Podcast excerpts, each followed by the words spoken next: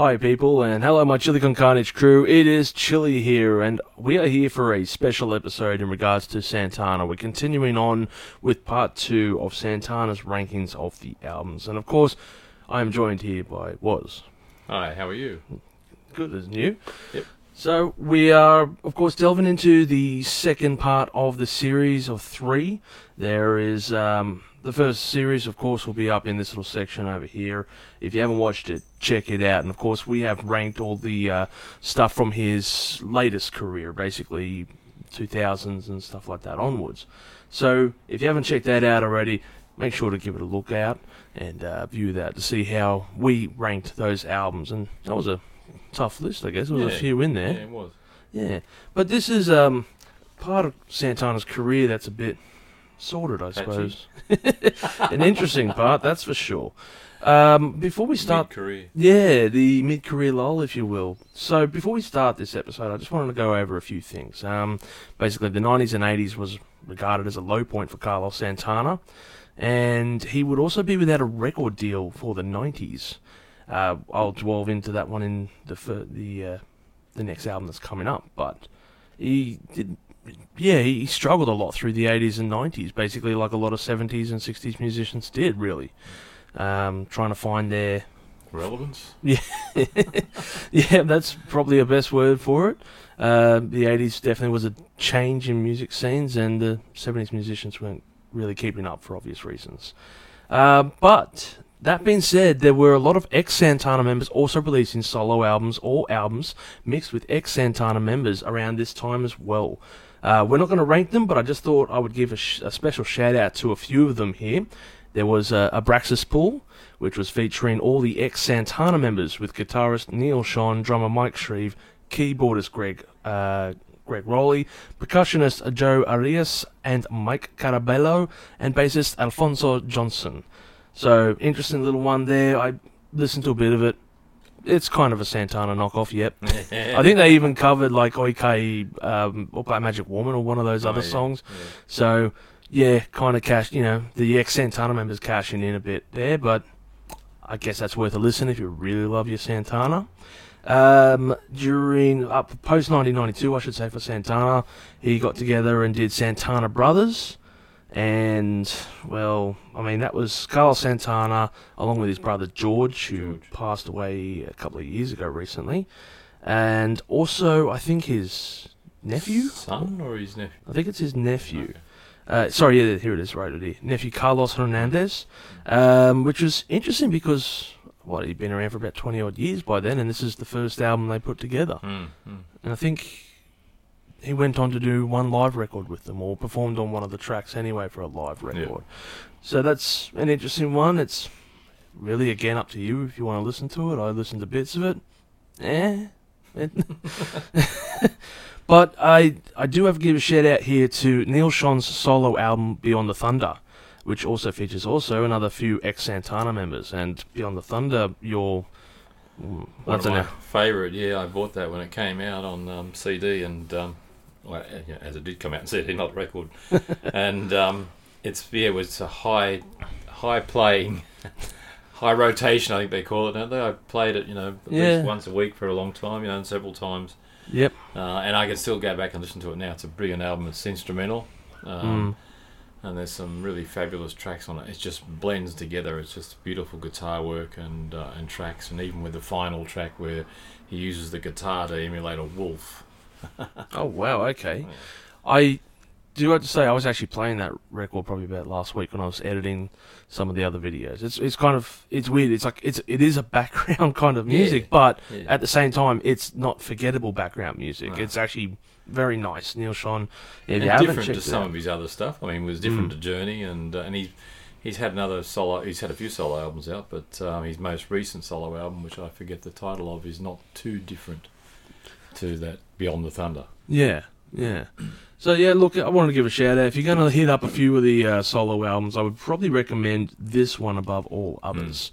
So, yep, Neal Schon, Beyond the Thunder, definitely worth a check.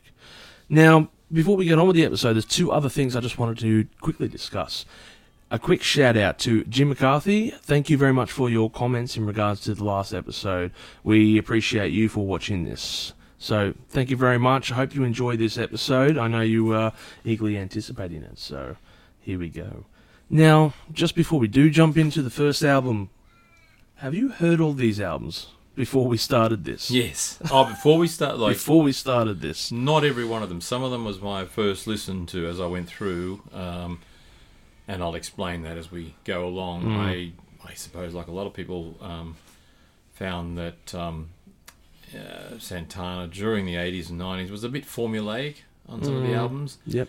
Um, and there's a few albums, and I listened to most. I probably listened to t- two thirds, three quarters of, of them. Yeah. Um, but there were one or two that I listened to for the first time, including some of his solo material. In fact, I found his solo material to be quite good. I mean, a lot Quite better enjoyable. than yeah, Mm. yeah, yeah. I'd say two thirds of this stuff I haven't listened to before I Hmm. put myself in the deep end, which is kind of disappointing because I know San, uh, sorry, I know that Spotify last year said I was in the top one percent of Santana listeners, and I'm like, no, no, no, no, no, I don't deserve this. I don't deserve this. So, um, yeah, retribution here I come. so I'm going to go first into Milagro, the 1992 release. There's a quick silver lining I would probably want to point out here that this is an album that I guess many saw as a very low point in his career and would also be a silver lining, I guess, of sorts, because this didn't sell well. It was one of his Hmm. albums that failed to sell, did not, you know, no, no one really appreciated, but, and, and sorry, and because of that, he lost his record uh, at the time. Lost his contract. He's lost his contract, sorry. And also, it did touch upon um, a few other subjects, but I'll get go into those later. But yeah, he lost his contract because this album failed to do anything really. And many regard the 80s as like his hardest times. I'd say this era up until 1998 was his hardest time because you know he was without a record label, uh, but because of the um, because of this, we would get the future album, of course, Supernatural. So, you know, Phoenix coming out of the ashes type of scenario, I guess, here. But I gotta say, this album is actually really good. Uh, it's dedicated to two friends that he lost just the years prior, which was, of course, Miles Davis and uh, Graham. Bill Graham. That's right. So yeah, it starts off, of course, with the introduction song with Bill Graham on the vocal part in the intro, uh, introducing the band at a live section before, of course, going into the album. Uh, was Yeah, you look. Um, yeah, Bill Graham died the year before you know, in a helicopter crash. Um, uh, his helicopter crashed into a high voltage pole, a Mm. high, high voltage stanchion when they were coming back from a concert, which is very sad. I mean, Bill Graham, you know, I, you know, Bill Graham's Fillmore in San Francisco and, and then in New York um, were great places, and, and Bill Graham was, I think it, yeah, he was um, uh, a large player in that San Francisco scene and New York scene and the blues and music, you know, generally. Um, he encouraged people like Carlos Santana. He managed Carlos Santana for well, a he he time. pretty much discovered Santana. Yeah, yeah he did. Yeah, Mm. yeah, he put him on um, when uh, I think Paul Butterfield was too drunk to, to take the stage, and he Carlos Santana was amongst some of the Yeah, people he that he quickly recruited.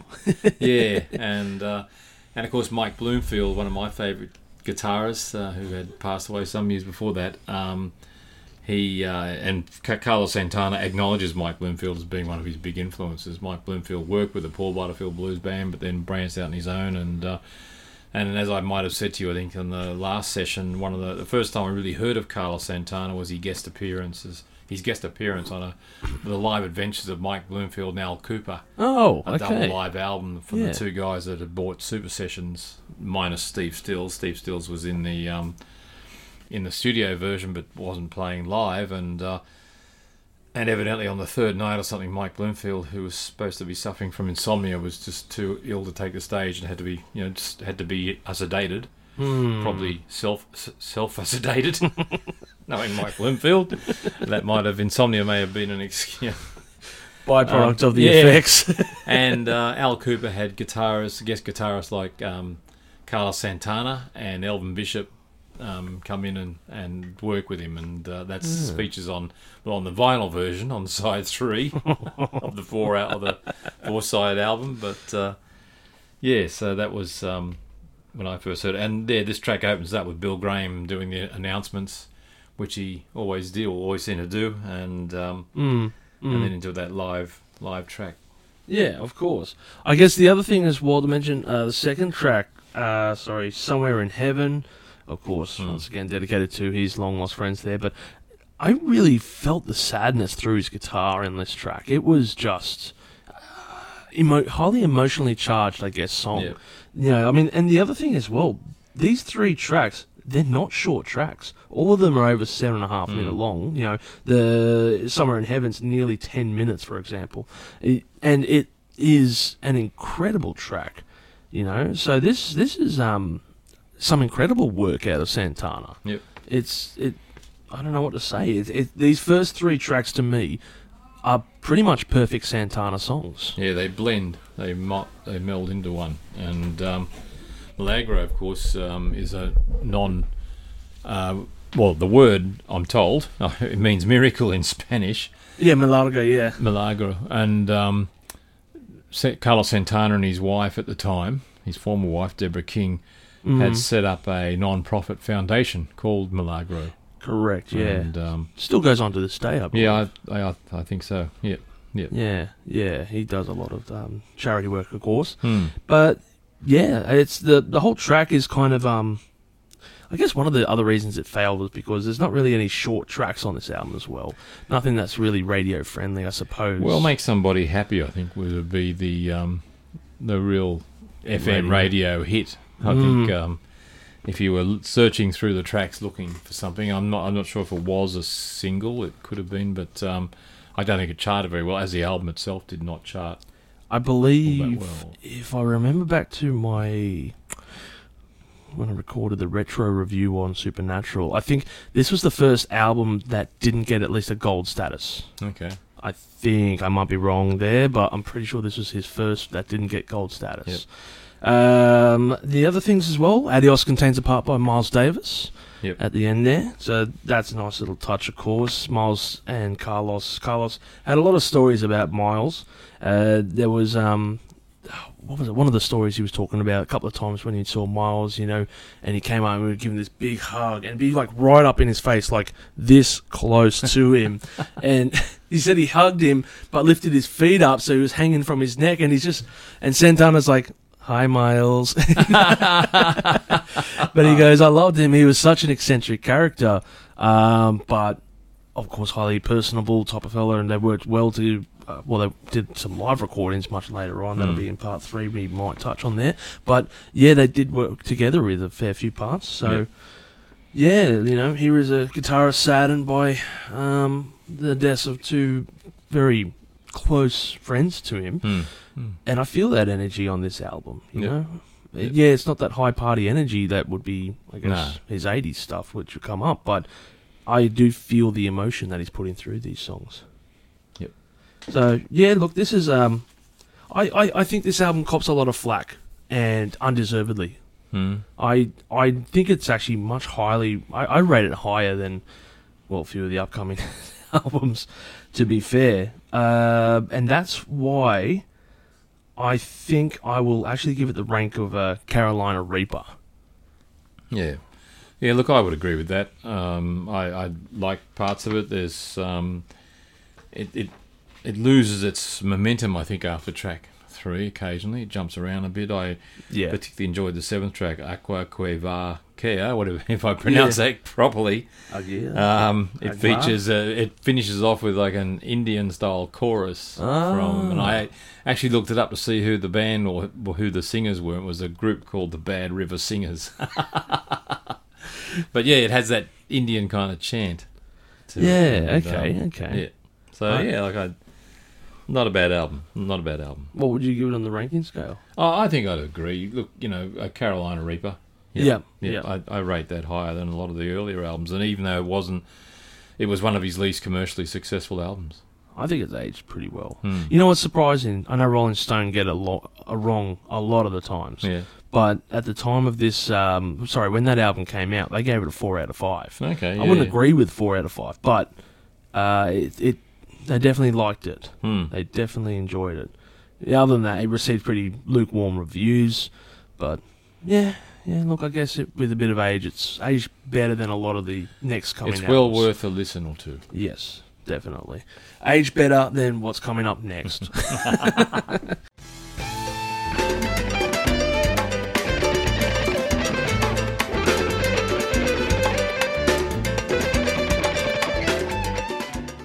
so the next track we have coming up, sorry, track, not track, album. The next album we'll be having a look at is Spirits Dancing in the Flesh, the 1990 album.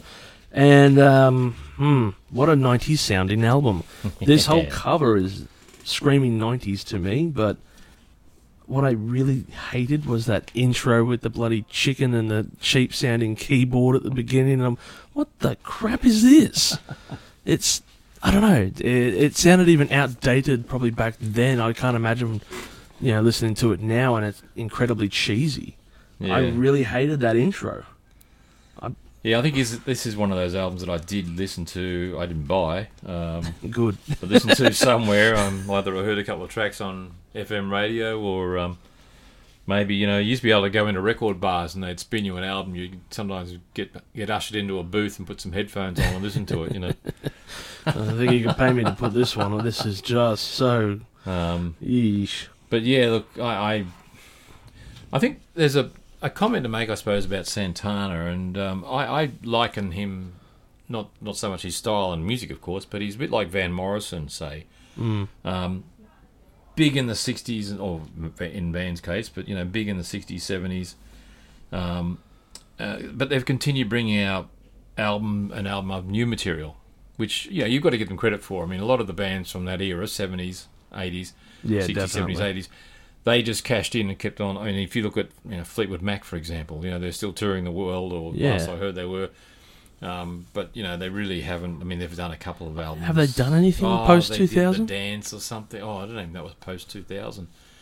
Um, yeah, I don't think they've- they've recorded and anything. um, you know, so they just basically are cashing in on two albums. Know, they're big, two big Yeah. albums. yeah, Um, the rumors and of course, um, Fleetwood Mac have a link with uh, Carlos Santana because he did their um, song yeah, that's uh, that's true. and um, and even like bands like the Eagles. Yeah, You know, they yeah, they've only had one album They've since had a double album out, I think, 1990s or early 2000s. Mm. Um, Something from Eden. Um, um, Gardens from Eden. Garden, Garden out of Eden, or no, that's uh, in the No. Garden of Eden. It was Gardens of Eden. It's Yeah, something on something- a desert or some shit like Fresh that. out of Eden, or running out of, or you know. I have a hunch though. You mentioned Van Morrison. I think he released an album just recently. he did, yeah, I know. That's what I mean. Yeah. Van, I mean Van and Carlos. I mean, I can't stand Van Morrison personally, but I, I mean, I quite like both. Um, but Van Morrison, he's still releasing. Uh, uh, he's still uh, he's still doing original material. So he's not just touring the world Yeah. singing Gloria okay. and Moondance, you know. um, and some of his more later albums have been very good. I mean, I find anything by Santana or Van Morrison, e- even a not great album, to be still listenable and, and good. yeah. One or two exceptions. Van's on a his latest album is a bit of a rant about um, vaccinations and lockdowns, and you know Oh, he's gone into the anti. But uh, but um, but look, you know, as I said, you, you they're somewhat for, both of them follow a similar formula. Yeah, they still go out and record. Yeah. But you've got to give them credit for remaining current and producing new original material, and not just living off their back catalogue. Well, speaking of, actually, I think since we last recorded this episode, I think Santana's put out four or five new singles and a live record. Yeah, Uh, I believe most of them are pretty much re-recordings of uh, previous songs, but Yeah. you know, hey, it's the thought that counts. You know, Rolling Stones are doing the same shit, and they'll Yeah. continue to do that for the next fifty more years until Keith Richards eventually dies. nah, So- he'll be the last one left. Yeah, he'll be nuclear holocaust will happen, and he'll be still surviving. Going, I'm gonna get my pack sheet. Hey, look who I survived past. So look, um, Gypsy Woman. Why the hell did they recover this? I just Yeah. felt like it was a shit cover. Uh, nope, nope, nope, and nope. Why not be Black Magic Woman and Gypsy Queen as opposed to whatever the hell this is? I, I don't know. Yeah, I found it's very middle of the road. The opening track makes you wonder if you might be playing the wrong album. I don't know where. it's overproduced. It sounds sounds to me a bit like a musical. Um, yeah, the, the standout track is Jingo. Is I found track number nine, Jingo La Bar. which I think was which I A think cover. was a recover. Yeah, it was a cover of their own song, but a, a reminder of how good they were. yeah, exactly. Yeah, yeah, and that and that's kind of the catch about it all. It's just like, okay, hey, you we covered two of our old songs that you really loved. Yep. Hey, remember us? I mean, I I thought uh, Soweto wasn't a bad track. Yeah. Yeah, no, it it definitely had a hit like. I, I thought that was a good song, that one there. But just the odd sounds. It Track, just track track number three, "It's a Jungle Out There," to me sounds like a, a song from a failed musical. It sounds almost Michael Jackson style, you know, like um, oh, we started writing musical, but we only got three tracks written, so we recorded one of them. We couldn't fill in the rest, you know. it, it it's um it's, it's like um oh, what was the word I'm thinking of cognitive dissonance or something like that. It, Yeah. It's just it's just I don't know what the hell was going on. Too many cooks and you know um, not enough ingredients or some shit. Because seriously, it's like aged milk. This album, it's terrible. Yeah. It, the synths are just horrific, yeah, horrific, I should say. Um, on the whole, it's just I mean, track number six has a little um, salute to um, Jimi Hendrix and Um, John Coltrane. and John Coltrane. Mm, yeah, mm. Um, I don't really Third recognise it. Stone from the Sun. Oh, you can recognise. You can pick that I can recognise that last, yeah, the couple of seconds from Hendrix, Yeah, but yeah. I'm like, yeah, okay, don't really, yeah, not familiar with John Coltrane, but Well, you would. I know his stuff, but uh, I couldn't pick the John Coltrane Okay. track so much. But I, um, I didn't mind that song to be honest. I Yeah, I wrote here mind the yeah the medley was decent uh, Yeah. with a great addition of the Hendrix riff at the very end. Uh, so yeah, look, uh, Carlos Santana he does some pretty good you know covers. He has his whole career and he will still do it for the rest of his career, I'd imagine. Yeah, Um, but yeah, like I mean, yeah, I mean, number eight. Who's that lady? I I had a note here saying it should be called "What's That Shit." it's just a bad track. no, it should be called Goodness and Mercy. yep. So um, this is definitely a jalapeno. Sorry, Carlos. This is a jalapeno for me. It's just yuck. It's yeah, terrible. I, I I put it a Thai chili, but I could agree with jalapeno. I just couldn't rank a San- Santana album at the very bottom. I think, but yeah, this is as close. This, This is probably You're going to rank it at the bottom. We're going to have trouble with part two then. no, this is yeah outdated '90s era. It's uh, outdated '80s era sound in a '90s Yeah. album, and the, yeah, contractual obligation. here's your album. Fuck you. yeah, I'm going down to the Baja Peninsula for a holiday. Just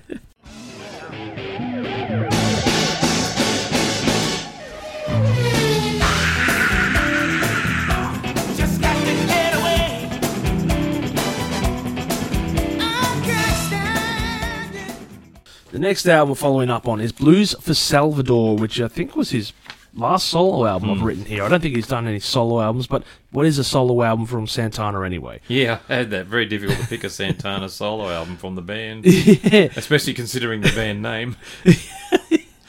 And on top of that, as well, is they've got such a revolving door of um, bloody musicians, you, you wouldn't notice the difference, really. Yeah, Um, from what I understand, this actually won him a Grammy in 1989, his first. yeah, yeah. yeah, Uh, Not his last, because the next 20 would come from Supernatural alone. Nine, actually, I think it was. I mean, Carlos Santana's solo material and some of his solo albums, I, I listened to. The Swing of Delight I bought when it came out. I Oh, bought that wow, on okay. cassette. God, I hope Back they the chewed. days. I hope the machine chewed it up. Well, we'll go to that later. We'll I'll go to that one later. um, but this, um, yeah, very difficult to pick as a Santana solo album. It's not like if you look at bands like Genesis and Phil Collins' solo career, you can pick Phil Collins solo. You Yeah. can pick Genesis band. Yeah, yeah. but the thing is can. that Santana's such a dominant figure in the Santana band. He's the only consistent member.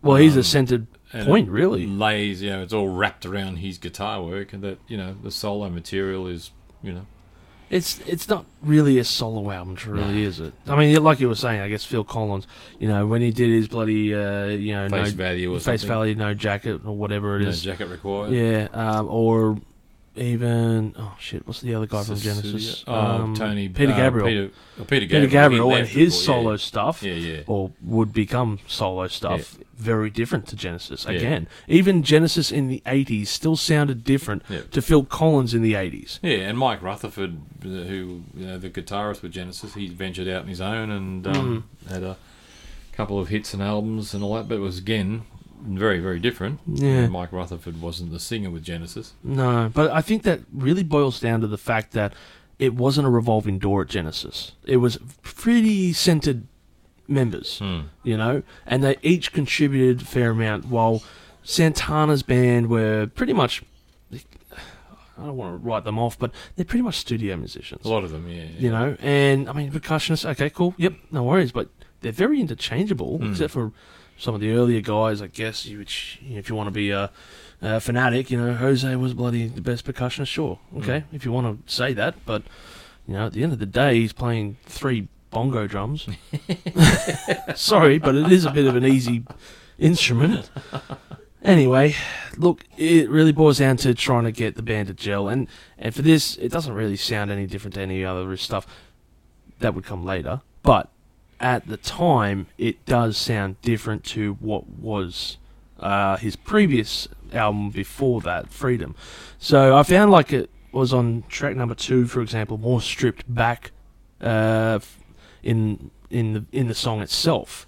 You know, while the album that came up was more layered, I guess, Yeah. and stuff like that. This one was much more stripped back, more back to basics kind of sound, and it was good. Yeah. I liked, you know, it was a return to form Mm. kind of thing for him. Uh, but yeah, it was a pretty decent album. And tr- tracks like Train and Mingus, Mm. um, you know, tributes, I suppose, to two of his favourite um, jazz musicians, John Coltrane and Charlie Mingus, Charles Mingus. okay, yeah, Um, you know, so yeah, no, I, I didn't mind this album. I, I, it didn't rank all that high, but um, it wasn't a bad album. it wasn't bad. I I- got an. Sorry, you got. I gave it a, a ghost pepper. Okay. Actually, I gave it a ghost pepper too. Hmm. Yeah, I thought it wasn't bad. I had a few other things as well about this album. It's got a uh, Buddy, Buddy Miles from Jimi Hendrix's Hmm. Band of the Gypsies joins on track five, Deeper Dig Deeper. So I found that a little interesting tidbit as well. As well as jazz drummer Tony Williams joins on track four. Hmm, hmm. You're all familiar with Tony Williams? Tony Williams, yeah, well, he was the drummer with Miles Davis. Correct, yes. He was called the Mozart of drumming. he was only very young when he started out. Ah, okay. Um, Yeah, okay. I would since have passed thought. away, but uh, Yeah, I would have thought Bonzo. No, not Bonzo, was it? well, probably in rock music, but uh, Yeah, I John guess. Bonham. But um, no, Tony Williams was an excellent drummer, Yeah, okay. and both um, well, Buddy Miles and, and Tony Williams have both appeared on other albums with Santana. Yeah, fair enough then. Yeah, there is also a live track. I think it was. I can't recall which one I said here. Oh, now that you know, which is a bit. Oh, the ten-minute track. Oh yeah, yeah, Yeah, which was a bit meh, nothing special. But look, you know, Well, sometimes they take a live track and use it as a filler. yeah. I mean, Hannibal, like Hannibal, is a good track on that one as well. But yeah, the last two tracks, I think, and the Bella for Mm. me, very solid. Yep. Yeah, but no, uh, definitely it See, a lot of his regular players, Alan Pasqua, Paul Reckow, yeah. and Charles and Chester Thompson. Yes, Chester Thompson. brother plays in Genesis. Ah, yes, yes, and he would appear, I believe, on Supernatural for one or two Yeah. tracks, Yeah, or was he a studio musician? I can't Yeah, remember. His brother was, he a, was definitely there. backup. I think he's a he, he's the backup. He's the he's the concert drummer for Genesis. Yeah. Or was Genesis ceased? Yeah, ceased now, trading. just now. Yeah, They had the wheel on Phil Collins for the last song. yeah. Unfortunate. Uh, but yeah, no, definitely a Ghost Pepper. Pretty good Yeah. album.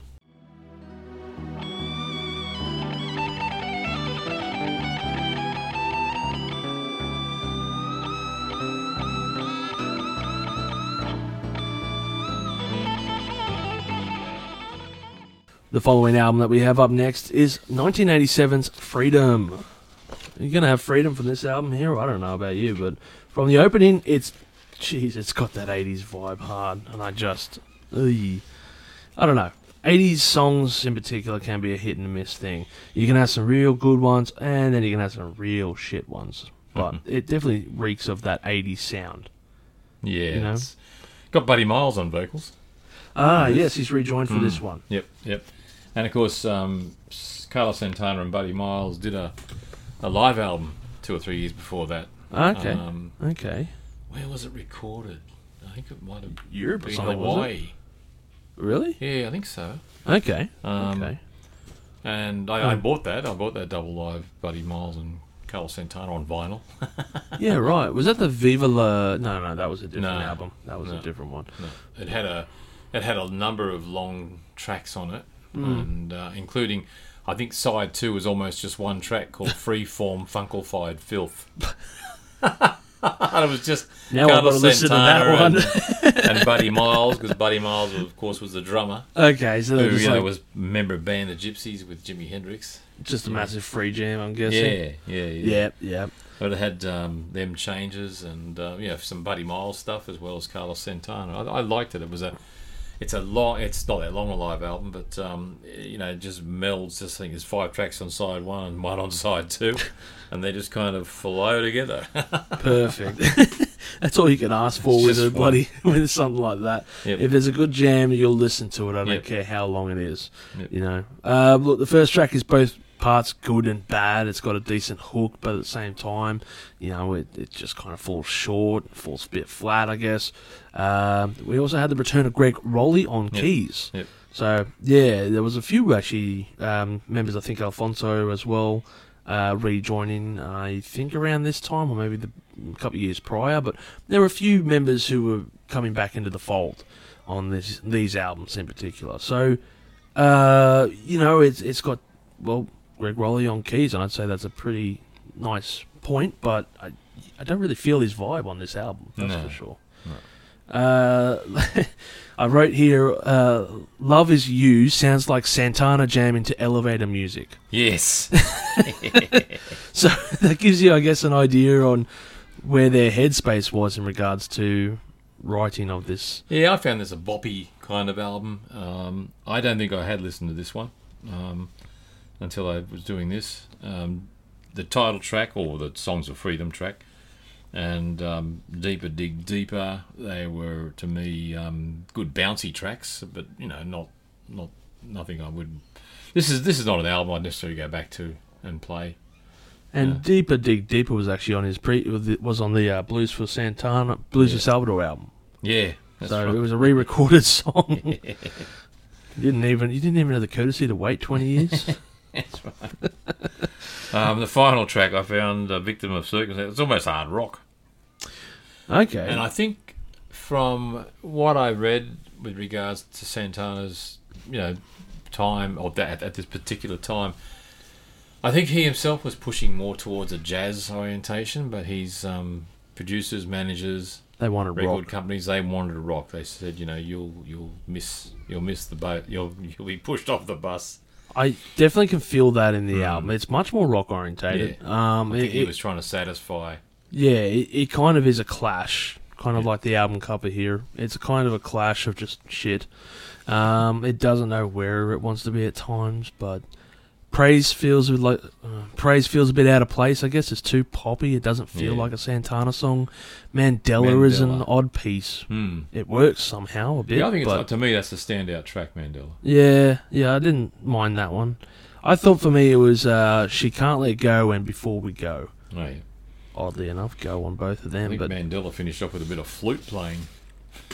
What sounds to me like a bit of flute playing. I thought, oh, Jethro Tull. has Ian? Anderson turned up? and my introduction, the intro band, Ian Anderson. But yeah, look, uh, what else was there? Uh, Before we go was co-written by Jim. Oh my god, I can't write my Jim Capaldi from Traffic, fame. Drummer from Traffic. Yes, and that is a good track as Mm. well. I said. Yep. Um, what else was there? True '80s album by famous '70s musician that is below average. to me, it is a Thai chili album. It's a disjointed, dated, and missed opportunity to get back to roots. Yeah, so Thai chili. Thai chili. Yeah, I agree.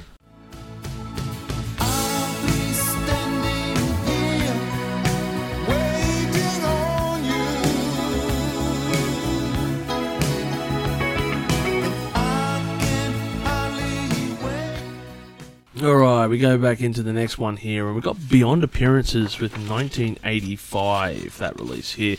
This album cover is, I'm not even sure what to make of it. It's neonish. It's definitely that '80s kind of vibe, doesn't it? Yeah. Uh, it's just the vibe. The vibe. As I'll edit something there quickly. but yes, the first song sounds like a song by the Police. It has a great energy and sound. I didn't mind that. I like the Police, so for me that's a bonus. But it does sound a bit disjointed when it comes to Santana. Uh, but look, I mean, he brings his guitar to the mix, and Yeah, again, I think this is one where he's more. uh, It's more pop music, Yeah. short tracks, all vocals. I think. Um, definitely, definitely, he yeah, I, I, I, again, I'm not sure if I had listened to this album, I might have given up on some of Santana's stuff by then. But um, I couldn't blame you. because don't forget when this was released, and those times, if you wanted to listen to an album other than borrowing it from a friend or going to a record bar, you had to buy it. You know, you had to invest the money and Yeah. and you'd, Kids these days don't know how easy it is to just access yeah. music. you generally try to, uh, you know, like uh, ration what you're going to buy. You know, I used to set myself, all right, I'll buy one or two albums a week. Um, you just can't buy everything by everybody. And I was never one, even with some of my favourite artists like Neil Young and so on, I never went out and bought every one of their albums. You know, like. You wouldn't want to, especially his eighties. Yeah, especially the eighties yeah, era. Yeah, that's right. And every artist has their lulls and their period of, you know, um, you know, where it gets a bit um, ho ho hum. And uh, Yeah, yeah. and I think Beyond Appearances also was um, one for um, Santana. Yeah, it was Um, definitely um Track Bit of a number seven, ask. Uh, track number six, ask who loves you, and track number seven tells you, I'm the one who loves you. I don't know whether that was intended, you know. Like, Yeah, uh, was that an intention? Was that a two parter? I don't get what's going on. Okay, I never even noticed that one. Oh. Don't you could have left it a bit you could have left a bit of question mark there. Yeah. I did have a note as well, actually. Here, uh, Greg Walker and Alex Ligertwood joining the vocal duties. So it looks like there's Oh, actually yeah. two of them. Um, I think Greg Walker was That one of the originals, I believe. Yes. Um, I mean, he did sometimes use more than one vocalist, of course, on an album, and uh, Mm. I'm not sure whether this was the one where Greg Walker, Walker might have been coming in or departing. I'm not sure, and the other one, you know. Um, but yes, he did use. Um, mind you, Carlos Santana himself often credits himself with vocals as well, but God, would he? Oh, he'd be writing it. Surely he wouldn't sing in it. I don't think he sings, does he? Oh, I, I think he chants. Yeah, yeah that counts. Whether they've got his microphone on or not when, when he's live, but yeah. The other part as well, I actually had a note here. There were two Chester Thompsons in the band at this point Yes, as well. there were. Yeah, yeah. There was Chester. Here is G, Chester Thompson? Yes. Yep. Yep. There were. There were. There was a two two Chester Thompsons. It's not a mistake. Chester D Thompson. I think Yeah, it is, and, and, Chester, Chester, Thompson. T. Thompson, I think it was, or something. It was it was very Yeah, it was very weird. similar. It was weird. Chester, yeah, Chester D. Thompson on drums Yeah. and Chester C. Thompson. Oh my god, really? on keyboard. Okay, so wonder if they called them D and C. hey yeah, give us a give us a bit on keyboards, will you? Hey D C. I'm looking for Chester. Yes, yes. Ah, hey. No, No, not you, Thompson. him. God, that would It's be an unusual name for to get double up in a situation like that where you're playing in the one band. Yeah, oh, oh, oh. Imagine being on stage and introducing. Like to oh, introduce Chester Thompson on keyboard. Walk And on stage. Chester Thompson. the audience are already going to go. He's lost it. He's had one too many. I can't state Yeah. this anymore. Um, but it was yeah, that was an odd one. I Hmm. I, just, I had a note here that Alex sounds a lot like he was trying to capture Phil Collins' vocal range in here. Yeah. Uh, styles, for example, written in the sand. So I don't know. To me, when I was listening to that track, I just I thought, did I say written in sand? I don't think that's even. Yeah, yeah, written in sand. Sorry.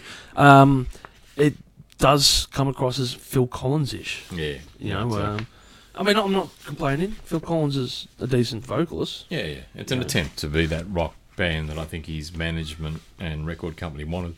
Definitely trying to emulate the sound, I guess, of a famous. Well, Phil Collins was probably the biggest star of the '80s. So yeah, he was. Yeah. Yeah. yeah, So you know, he was the been- Elton John of the '80s. They would have been pointing to Phil Collins' you know, material and saying, "You got to sound like that." Which is kind of funny because thinking about it, I mean, the guy looked nothing like a rock star in the 80s. He was half bowled in by that stage, you know. He's a rock star. We want him to look. Okay, well, he's talented. Sure, we'll do that then. We'll run with that. Yeah, so. well, look at yeah. Elton John. Well, that's true, actually. Yeah. Looks Elton more John like a bank clerk. He's an accountant. You don't think he was good at count? Okay, we won't go into that joke. There's too many ways to end that one. So type in below what you thought would be the punchline. I even saw a review of oh, I don't know Pink Floyd or David Gilmour solo. But someone said, "Oh, you know, looking at David Gilmour solo, I'm looking at him, or you know, looking at David, David Gilmour on stage. He, he looks more like a London architect, yeah, okay, I believe it. In his eighties. particularly when he had shorter hair and then Yeah, well, much when he cut it down, he had his long flowing hair from the seventies. I guess you know, we, hell, we all get old, we all change our hair. That's why I wear a hat most of the time to avoid what's beneath it. Uh, the first half of this album I thought sounded better than the second half. It kind of just you know falls away after that and becomes bland and nothingness. Yeah. It's, but other than that, it's a surprisingly good album. Uh, it doesn't exactly sound like a Santana album, though. It it just I don't know how to say it. Really, it, it it's the furthest away Santana's ever been from his sound, but at the same time keeping it a bit in line compared to some of these other albums. So, yeah, I mean, it's an interesting album, but it's just not a, a real Santana album, I guess, as I would say. Yeah, A decent surprise. Yeah. yeah so- look, it's listenable, but um, I wouldn't have it on high rotation. No, no. I uh, I did say this was the best album from the '80s so far, which is not much to go from because there was only two albums before that. so maybe this is the best album from the '80s altogether. Maybe we'll have to see. But yeah, uh, for me, where did I rate this one? I I, I guess Ghost Pepper. Yeah, I probably went more towards Thai chili. Yeah. Um, Okay. Yeah, I didn't. I just You know what? like it. No, I'll, too, I'll bump it down to Thai Chili. too much well. of a formula. Um, yeah, formulaic. Yeah, it just yeah it becomes a bit bland. Missed its mark. Yeah, it it becomes a bit too bland later on in the album, so I guess yeah, I'll bump it down to Thai chili as well there.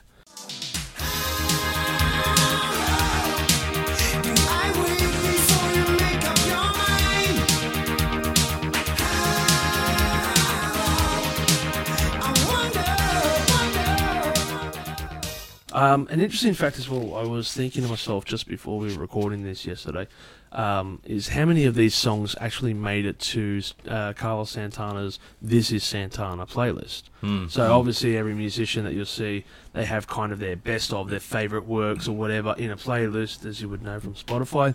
And I thought to myself, out of every one of these albums that we're going over, how many actually made it onto his? I think it was 55 songs. All right, it's a, it's a near four-hour playlist. If you had a guess, how many songs would you guess? What from this album? No, no, no. From this era of all these albums that Um, we're going over. Look, I don't know. I mean, the Essential Santana or whatever, you know, all those kind of compilation things make somebody happy. I've heard on you know some of those tracks, um, Mm, half a dozen. You know. half a dozen. Yep. It was four, Okay, and nowhere near the. And a is that chosen by Carlos himself? Do you know? I don't know. It's don't probably some management thing, but I just I was looking at it and going, look, it might be five or something. It might be from a live recording or something. Yeah. But I was looking at it going, shit, really? Well, some of these albums they do date. I mean, you know, like uh, they are aimed at a particular era, and uh, Yeah, they definitely are. you know, if he was trying to emulate Phil Collins and the success that Phil Collins had, which you know, I suppose from the point of view of his record company and management, they would have wanted. Yeah, Um, you know, I mean, he had some big selling albums in the in the you know late in the early seventies. yeah, of course. And that will be the hard part, of course, getting Mm. to that part of the thing. I mean, yeah, it. Look, the He's eighties. like a lot of artists from the sixties, seventies as they got into the eighties and disco and um, rock. You know, more boppy rock and, uh, and then Yeah. of course the um, they were trying to make it with the times. yeah the advent of uh, you know some more grungier material. Well, grunge killed off pretty Yeah. much all the seventies artists when it came down to it. Yeah, um, and you know they just found it hard to be any particular meaning. You know, like um, yeah, It's inevitable. It's an inevitability. It's an inevitability of along and, you music, know. really. Yeah, you're gonna make it big. You probably got ten years, I say, and then after that, you're gonna just fall away because obviously the newer generation comes in. They don't give a shit about Santana. They want to listen to Billy Joel or some shit. I don't know. what about Billy Joel? They probably want to listen to punk. You know, stuff yeah, well, like that. well, punk also was a big killer, I guess, as well. And you know, I read once that Johnny Rotten bumped into Sid Vicious the first time they met, evidently, and um, oh, Johnny, yep. Johnny Rotten was wearing a T-shirt saying "I hate Pink Floyd," and that's what drew him to. him. He said, "Ah, me too." Actually, weirdly enough, um, there was a say there was um, an interaction between Sid Vicious and Freddie Mercury, oh yeah, and it was around about the time of 75, 76. They were recording in the same studio, I believe, or pretty much in the same area. And Freddie Mercury had just come out saying he wanted to bring opera to the people, Yep. and Sex Pistols were Sex Pistols shooting up heroin in the middle of recording, and you know a bass proud of player their beer guts. yeah, and Sid, well, not even beer guys, they were just. Anyway, but, you know, and the bassist wasn't even recording the bass lines, the guitarist was. Thank you, Johnny Rotten, for that. But anyway, Sid Vicious bumps into Freddie Mercury in the middle of the hallway or something, and he makes some quip at him about, uh, whatever, not being. You know, oh, how's that opera going to the people? And he, t- Freddie turns around, grabs him by the scuff of his shirt, lifts him against the wall, and he goes, "You fuck off with that. I'll beat you any day this week." He was rough as guts for Freddie Mercury. Yeah, and I did watch the um the, The movie. the movie just recently, and I felt they missed an opportunity with that. That could have been a nice little scene to show that the guy was a badass. So. All right. Well, we just mentioned dated music, so we're going to launch into Havana Moon, his solo album here, uh, 1983's Havana Moon, another solo album. Um, yeah. Okay. Blues rock grounded record compared to previous albums. I got noted. I I don't know what to make of this shit. it's um yeah, it's an interesting album. It's very weird though. A lot of songs covers. There's a lot of um, cover tracks here as well. Mm, mm. Uh, what is it? Lightning by uh, Booker T. Jones, I think. Yep. But most of these covers kind of remind me, I guess, of like yacht rock or something like that, uh, or lounge acts. Yeah. It's it's yeah, you know, it's very average. This whole album is pretty damn average. Yeah, I um, I had listened to this album years ago, and wasn't overly impressed. You know, like the, yeah, I thought it was pleasant, but it wasn't something I'd go back and listen to again. Um, but I liked it more this time around. I, I liked, uh, in fact, I liked um, his solo material more um, on this listen. Yeah. Um, okay. It's the album starts off very rock and roll with that the first track, "Watch Your Step." Um, Yeah, definitely. Okay, that sounds you know. The, the title track, of course, is by Chuck Berry. so yeah, that gives you Okay. an indication. Yeah. Um, and number two, of course, co-written with Booker T. Um, so you got an idea of how the album will go. Um, it belies the cover photo. You've got this peaceful looking, you know. I, I look at that cover and it's almost like a caravanserai cover. You know, you think, oh, this, Oh, this is going to be lovely Latin jazz you could put on on a Saturday night dinner, and you know, Yeah. Yeah. Okay. Um, okay. And uh, it'll just flow. You know, quiet guitar work. You know, Carlos Santana on his own with a couple of musicians backing him up, but it's it's not. Um, and you know, I track number four, which I, I quite like, Mudhouse, but he sounds like JJ Cale. He's playing like a JJ Cale kind of uh, yeah. It, it, style. it kind of jumps around a lot. There's like it'll be quiet one track, and then the next track it'll be this loud, obnoxious kind of rocking thing, and Yep. it, I, I just don't think it knew what it wanted to be. No, he, he, he seemed to be all over the place again. I mean, he might have been, uh, you know, some of this stuff. Obviously, artists record in different ways. Sometimes they might record a couple of tracks, you know, in London, then they're off to America for a while. They record a couple of tracks there. It could be months and months between tracks. Yeah, I yeah. find some of the better albums are probably ones where the band or the uh, they're all focused together and they're, you know, like Exile on Main Street, Rolling Stones. They all crash Yeah. into one big house in France and and that kind of works better as yeah. well. um, it's not to say that you know this idea of recording in different places, different times, months months apart is not not good. I mean, I'm, I'm sure there's great albums that have been done like that, Probably, of course. Um, usually not. but uh, but this does sound a little bit like you know he did a couple of tracks, then he decided to you know go on holidays or do a tour. Then he came back to it, and um, yeah, even that title track Havana Moon, um, it's to me played with a real Coltrane beat. Yeah. Okay, okay. Uh, I can see a Love Supreme in that. yeah, okay. okay. I didn't even hear that the first time Yeah. through. I I noted here that for me when I was playing it through Tales of Kilimanjaro, Yeah. uh, the track that stood out. That was the first Yeah, I track like- I enjoyed. So there were six tracks that I listened to and went, yeah. and then I finally got the Tales of Kilimanjaro and yeah, that's a good track. Yeah, which that was when I first saw that track. I thought, oh, that, that was the name of a Miles Davis album, Tales of something from Kilimanjaro. I Was think, it? I think so. I thought it was a I Herbie Hancock. Now I've got to look that up. Yeah. I'll have to look it up. If Um, you look, if you just want to go on for a Yep. minute, I can look Um, up something. Of course, you got Alan Pasqua there, who had worked with, um, you know, worked with Santana quite a bit, and he himself was a, he's a solo jazz artist as well. Um, okay, okay, Daughter of the Night is the real Santana FM material. okay, yeah. Um, you know that, you, that that that is a track that I have heard on compilations and other things, um, and probably on the radio. Um, one of them I think has got Willie Nelson on vocals. I'm not sure, but they all went to the what was it? Well, they There's a Willie Nelson. they all went to? Mexico. Listen to this, the vocals on that. I must admit I didn't check on this, but to, I've got a note here that sounds like Willie Willie Nelson on vocals, um, but it's got a real Jimmy Buffett feel about it. You know. So Imagine Willie Nelson and Jim Santana jamming Well, for a song. Yeah, I just Okay. and they all went to Mexico. I mean, as I said, it's As, got a, as one does in it's America. Jimmy. I, again, I didn't look up to see if Jimmy Buffett had done this song because he does a lot of songs and material about that part of the world, yeah. and um, yeah, and. and I'm pretty sure it's Willie Nelson on vocals, so If I don't so, know whether got not even of a his note. mates. There's not even a note or anything on here. Oh, eh? maybe Okay. it's not. Maybe it's just a guy who sings sounds a lot like, or is able to do a Willie Nelson. Well, whoever you Um, are, if you're not Willie Nelson, congratulations. That's that's impressive.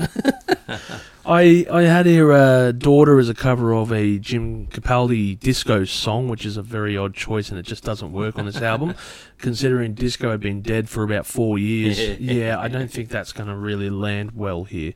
Uh, also, Vereda Tropical has a Carlos. Sorry, Ver, uh, the last track, Vereda Tropical, has Carlos Santana's dad singing on it, and this song was actually used to serenade his mother.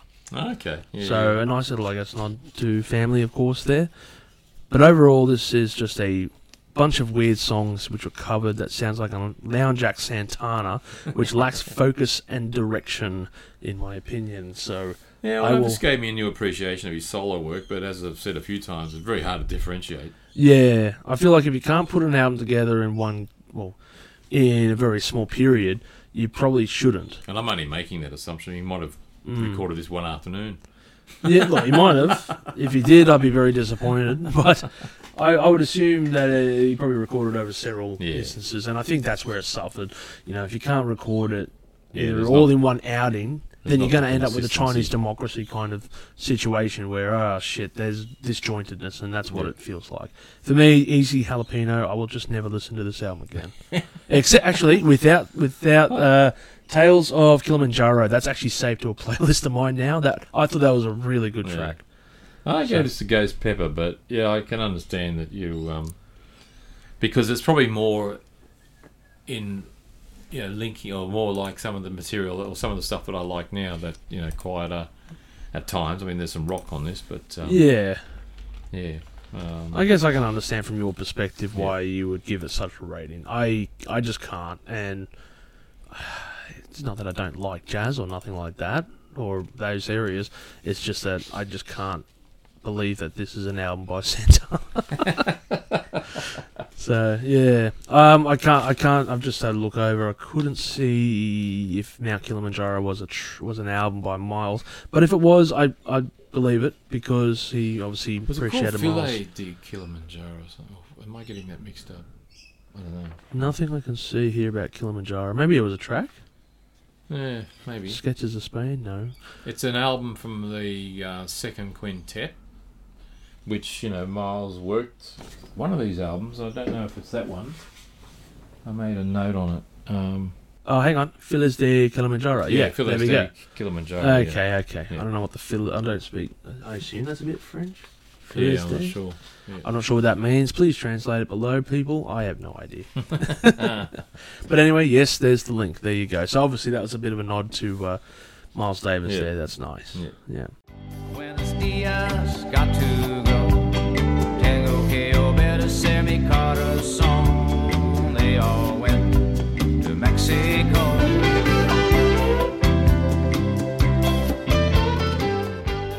With the next one, we have Shango, 1982 album. Um, Shango is a god, which is a big call for this album. That's my first note. um, yeah, this is just. Oh, look, Havana Moon was shit, more shit than this one. Um, Hold On was co-written by Ian Thomas. I wrote here as well. Yeah. Uh, the second track. Uh, who was a singer, not too big, but worked with Daryl Braithwaite. okay, if that's your calling card, then I'm sorry to say that's horrible. um, yeah, sorry, I don't know who Ian Thomas is. I don't think even when I looked him up on his like Wikipedia and stuff, that even with Spotify, I couldn't find this guy. So sure, there's another cover. Santana does another cover. That's no surprise. It will never end. Uh, but yeah, it's not bad. That song. I, mean, pop, very poppy. Yeah. You know, hold on. Yeah, okay, cool. Yeah, holding on, holding on for a better track. Uh, but yeah, Night Hunting again is a cover. Nowhere to Run is a cover of a Kiss song, which I found very weird. I wrote that. I wrote down that "Nowhere to Run" was the hit. You know, the hit song. I didn't realise it was a Kiss song. it was, it was, oh, it's, it's complicated. It is a cover of a, I think, Because Russ Ballard, I've noticed, I think he writes a few material, a few tracks that Santana's recorded over the years. yeah, where is it? Where is it? Sorry, Nowhere Number to four, Run. Yeah, one. Russ Ballard. He was like the unofficial Kiss member, I think. He would Oh, write okay. some of their material. This wouldn't appear on a an official Kiss He's the one without album. the makeup. Yeah, he's the one who gets to go home after everything and get paid at the same time. No, he, um, from what I understand, the song itself was like a B sides, and I think appeared on one of their Kiss's B sides albums, but was considered the hit of the B sides album. um, I listened to it and it's just look. I mean, if you don't like Kiss, then you're not going to like that track.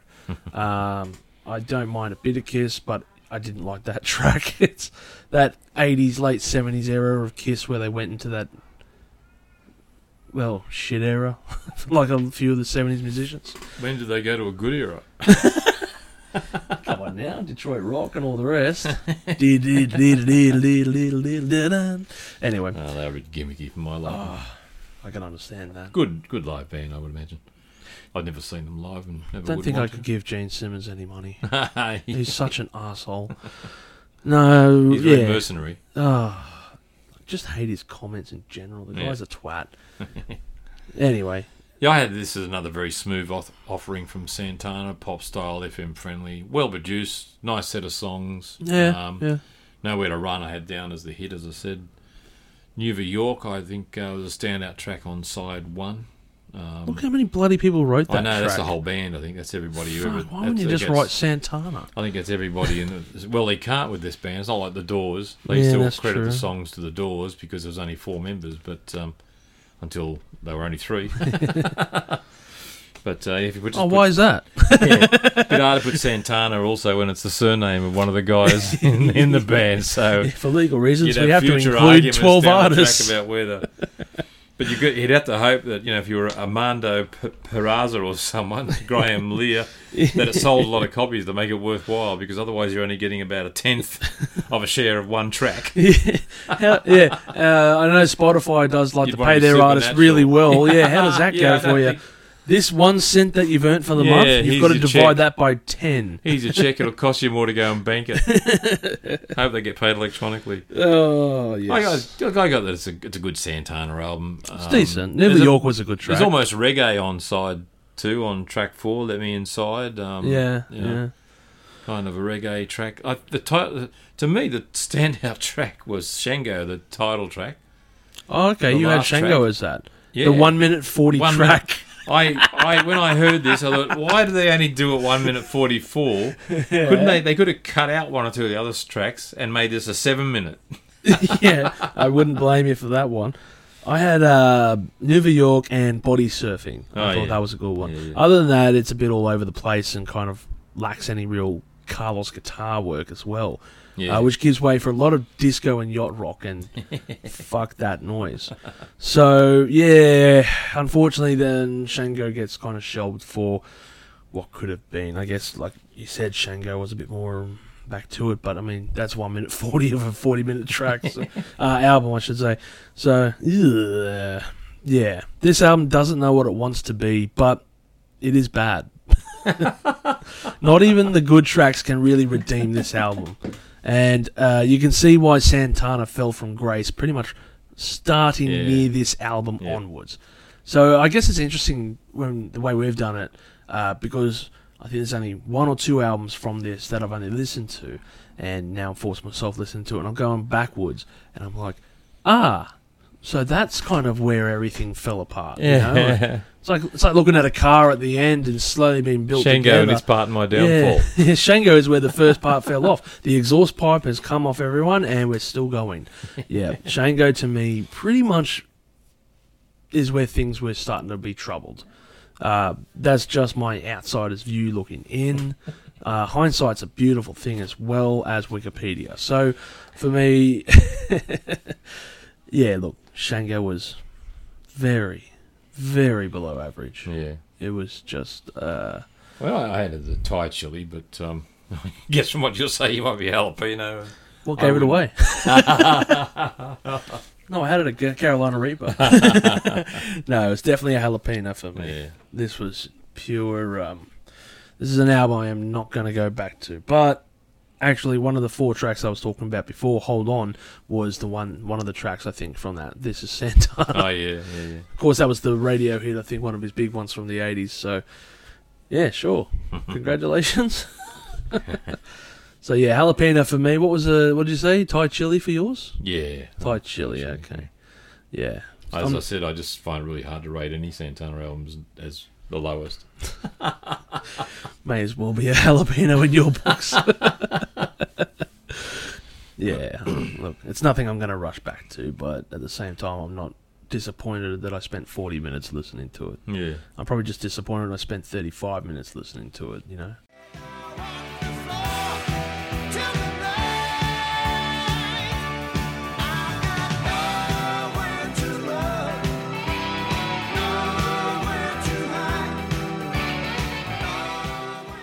So we move on to um, the Frank Zappa. al- Oh, sorry, no, the Santana album Zebop, 1981. Of course, it does look like uh, Frank Zappa in a dot matrix color scheme. Pretty sure it looks exactly like one of his albums as well from that time. I don't know if he's trying to emulate his style here, but yes, Zebop with an apostrophe at the end of that. Uh, 1981, Carlos Santana. Now, what did you make of this? Tales album? of Kilimanjaro on it. Did I miss that? Shit, I did. How did I Same miss position, I that? Yeah. Second, uh, first track on side two. Oh God, he I didn't looked wait. at this and I thought, oh, is there a mistake in the? Um... Yeah, did, how did I miss that? Jeez, he did it again. Yeah, oh, no, it's the second track on side two of um, Havana Moon. So he's taken again. Oh, he he's- switched some of his done it again. Santana band stuff, and he's intertwined. But he's taken some of his Santana band stuff and done it as a solo, and I think he's done the opposite as well. So Oh my God, that's creativity for you, ripping yourself off. Oh man, I didn't. well, you, you can actually plagiarize yourself. You know, you um, can you plagiarize your own can self? plagiarize yourself. Yeah, I know. Um, well, from an academic perspective, if you Oh. quote yourself previ- yeah, previous work without quoting that's your previous work, then you can be done for plagiarism. Because I guess you're you may be representing it as new material. You know. oh yeah, Um, true. so yes, he's plagiarized. Jeez, I hope you wrote down the author of the music. Of the music. okay, that's shit. I, I completely missed that. Even when I was playing through it. Wow. Okay, I got to re-listen to that and the other version because I believe one of the other tracks as well was. There's a fair bit of differences, I guess, in there. But uh, look, from what I wrote here, it says um, "Changes" is a really good opener track. It's very upbeat Cat and Stevens, poppy. yeah. Yeah, Cat Stevens version as well. Cover again. Mm. Uh, you know, uh, I wouldn't say I, I don't. I couldn't even tell you the original version. I don't think I've heard it, but I love the cut. I love this version. I love this song. It's a great opening track to me. Um, this is compared to the last couple of albums that we've been listening to here. Really, it grabbed me. Uh, yeah. Then the, then it flows into the next track. You know, uh, eh, Papa Ray. I think I mispronounced that, but Mhm. it flows well onto that track and has a great energy again. And then the third track again, uh, Primavera Invasion, another solid s- track. You know, it just has his first three tracks are just Mm, fantastic. mm. Which is seems to be a consistent thing in some of his albums. Yeah, The first three tracks you listen to, and that's really good, and then it just loses its way. Yeah, I think he knows that. Um, it's Getting their attention. well, that's it. You know, you See, this, get the again, footage. this is back in the days when you listen to it in a booth in a record bar. You'd hear the first three tracks, I'm buying that. Then you get home and find the other nine are shit. yep, that that don't sound bit. It doesn't sound wrong at all. So there's probably record company executives who know that, and they're putting that first. Uh, Yeah, You put the first three, and usually the last track is a strong one. You know. yeah. They're just going. Okay, so shit. Are you sure you want to do this one? Okay, okay. We'll push that one back to uh, track six for the mid album hole. okay, yeah. No, I, I- yeah. For me, I mean, I wrote track four was meh. You can skip over that Yeah. one. Uh, but I mean, over and over seems to be a cover, but I'm not sure who Rick Myers is. Oh, I've heard that name, but I can't place him either. Yeah, it's almost almost and great rock and disco crossover. It's almost a, a great rock and disco co- crossover, I should say, which is very unusual to hear in a sentence. I don't consider any disco music really to be fantastic. So, uh, interesting, very interesting. Uh, yeah, winning seems to be cheesy, but in Was Russ Ballard again? that's Russ Ballard again. Hmm. Ah, that Hmm. makes sense So again. that seems to be his hit writer. Yeah, so he's, he's he's teamed up with him again. It's cheesy, but in an endearing way. That's a song that I've heard quite a bit of, and it Mm. must be on one of the you know essential or best of or whatever that I've got. Um, Yeah. Okay. I don't recall hearing it on any of the live albums, but uh, could have been. Um, but it is a, an FM friendly kind. Oh, it's definitely the yeah. This It's is the, the one hit. for the radios. Yeah. You know, because it's different compared to everything else we listen to. Look, I, I give that song a pass. Yeah. Um, yeah. I, I mean, I wouldn't add it to my playlists, but I'm not going to Mhm. skip it. I guess if I heard it either. Yeah, it's not bad that song. Um, and yeah, look, it's a really good album for the '80s. I Yeah. thought this is probably his standout album, actually. Yep. You know, probably beating. Um, what did I say before? Shango or um, No, definitely not Shango. Yeah. Anyway, I, I think to me this is probably his highlight of the '80s. yeah. Unfortunately, it was at the beginning. So- yeah, it it captures that Santana sound, uh, which we know so well, with a bit of a change, but not too much that it alienates the fans. You know, there's enough for a bit of updated times. There's enough to be considered slightly disco. There's enough for it to be considered slightly 80s rock or to a degree, but it's it's not such a drastic change that the other albums brought in Yeah. that it just is complete crap. I guess is what I'm trying to say there. Yeah, so that that's that's what I wrote there in regards to it. It's a bit of a hidden gem, actually. I did I wrote that. It's a Hmm. hidden gem album to me. Yeah, I, had, I thought it was a standard offering. Um, dated, I agree. It's um, Mm. And some really simple, even poor lyrics on some of the tracks. Um, yeah, yeah, almost school kid kind of stuff. You know, like I'm sure I wrote better songs when I was 16. You know, locked away in your room trying Yeah. to write songs. You know, not a band of 15 years on the road almost. I mean, it's patchy, but with enough highlights, I think, to keep you interested in. Um, probably, a, probably a good 1980s party album. yeah, This would be the kind of album you drop on the record player yeah, okay, when people are arriving first drinks, or maybe even halfway through the party, yeah, and you wanted to lift the, you know, yeah, lift the mood lift up the and stuff up. like that. Um, listen to against the noise of a crowd. and loud, turned up loud, you know, as they were, you know. yes, yeah, Um, my favourite track besides Tales of Kilimanjaro again was prim- was um, what's it? Pre- Primera Invasion. I like Yeah, that. yeah. Um, winning, I picked as the uh, you know the The radio the, friendly. radio. on um, track. Uh, I love you too much. Um, I, he plays. A, it seems to me to play with a Roy Buchanan style on Um, that. Who? Roy Buchanan. Roy Buchanan was a famous, or wasn't say he was a Classic American musician? blues guitar, no, Oh, blues okay. style guitarist. Um, yeah, just trying to think. He he was in a band, but he mainly made solo material. Bit patchy at times, but he's had some. He had some really great stuff. He did covers of some Hendrix stuff, like "Hey Joe," although that's not written by Hendrix. It's a Okay, no, that was a blues Hendrix cover anyway, cover, wasn't it? Yeah. Um, but yeah, Roy Roy Buchanan, who sadly um, had probably died by about then, maybe not. He um, Roy had a battle with the bottle, Ah, which he, he lost and well, that's up- unlikely for any blues musician. yeah. Well, he he had a, an album out called "A Street Called Straight," when he was supposed to have given up drugs and alcohol. But um, as I read in one review, in Roy Buchanan's case, the street called straight didn't run very long.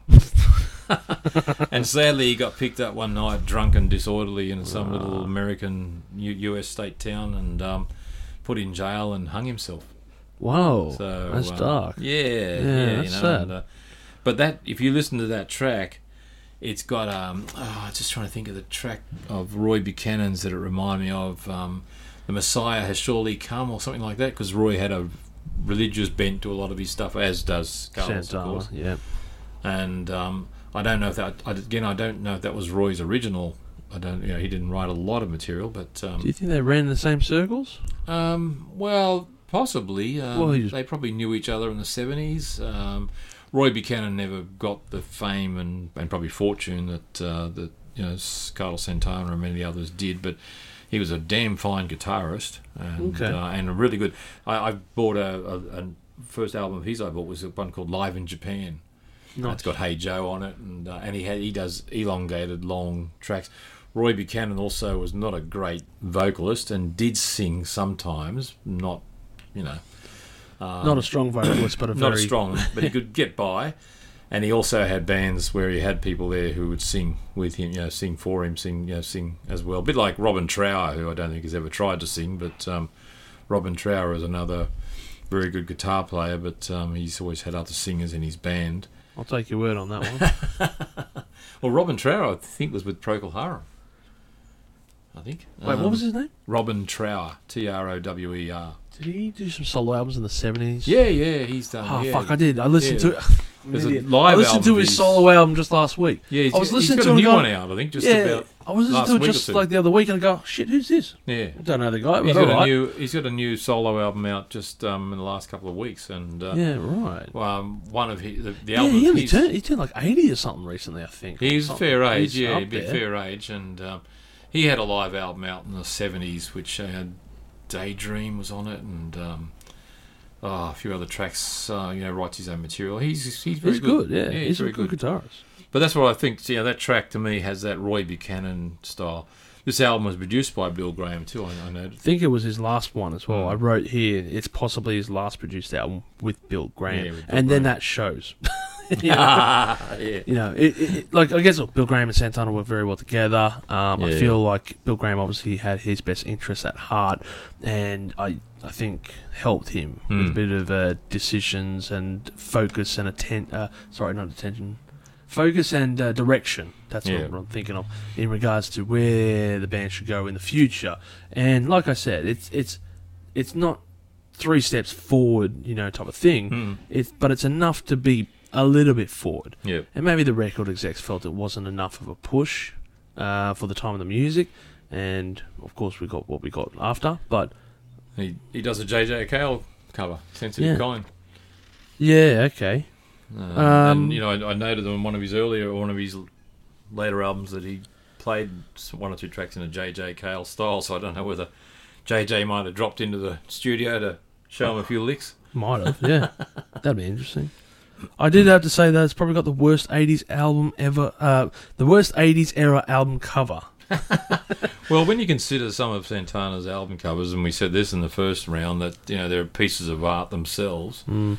Yeah, this is not much. This is just a you know, Yeah, it's just a red and black dot matrix looking thing. I think it's actually, if you were to zoom into it, I think it's that old school kind of fax. You know, it's like squares of Oh ink. yeah, yeah. I believe if I was to zoom in, uh, I believe it's actually like that. So a Yeah. lot of his albums, if it doesn't feature that really great artwork, you know, which I said would- be uh something you'd hang on your wall, mm, um, it's either just a picture of Carlos, like Yeah. Freedom, you know, for example. And, yeah, um, and you never get even on band albums. I, I don't recall, unlike many other bands, where you get a photo of the whole band on the front.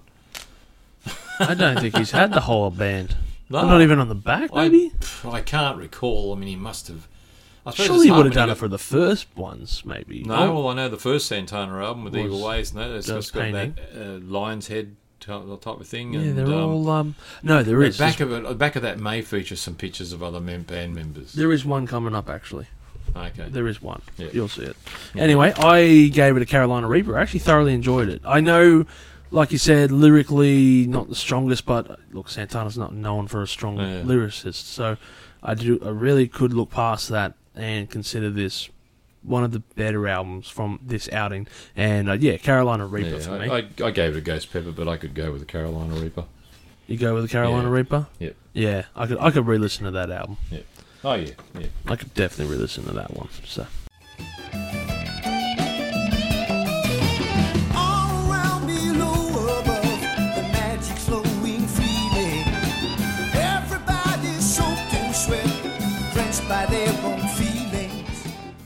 right, so the next one we got coming up, the next album, another solo album, of course, The Swing of Delight, 1980. I've got written here as the release of this album. This one I can I can instantly tell you love you will love this album. I was listening to it the first look. I never heard any of his solo albums. As I said, I didn't listen to a lot of these albums before playing it through. But when I first started playing this, I'm like, "Yep, was is definitely to love this." it's it's a lot of free form jazz and a lot of free form type of yeah uh, tr- jam tracks, I guess as well. Very jazz orientated. Hmm. Love it. High energy. I actually really enjoy this. Yeah, this one, uh, as I said, I purchased this on cassette Mm. when it came out. So you listen to it in the car. Because I often found Santana music, particularly the albums that kind of blended together. Uh, and, you know, even with, the, with those you'd purchase on vinyl, you'd record onto cassette so you could listen to it in the car. But they they played well for a road trip. Yeah. Yeah, you get Yeah, I wouldn't Sydney, disagree. put the put the music on, and just you got this constant beat. You know, it's not you're not you don't focusing on just individual tracks. It's just like one blend of really good boppy. you know, Yeah. sometimes bluesy, sometimes jazzy.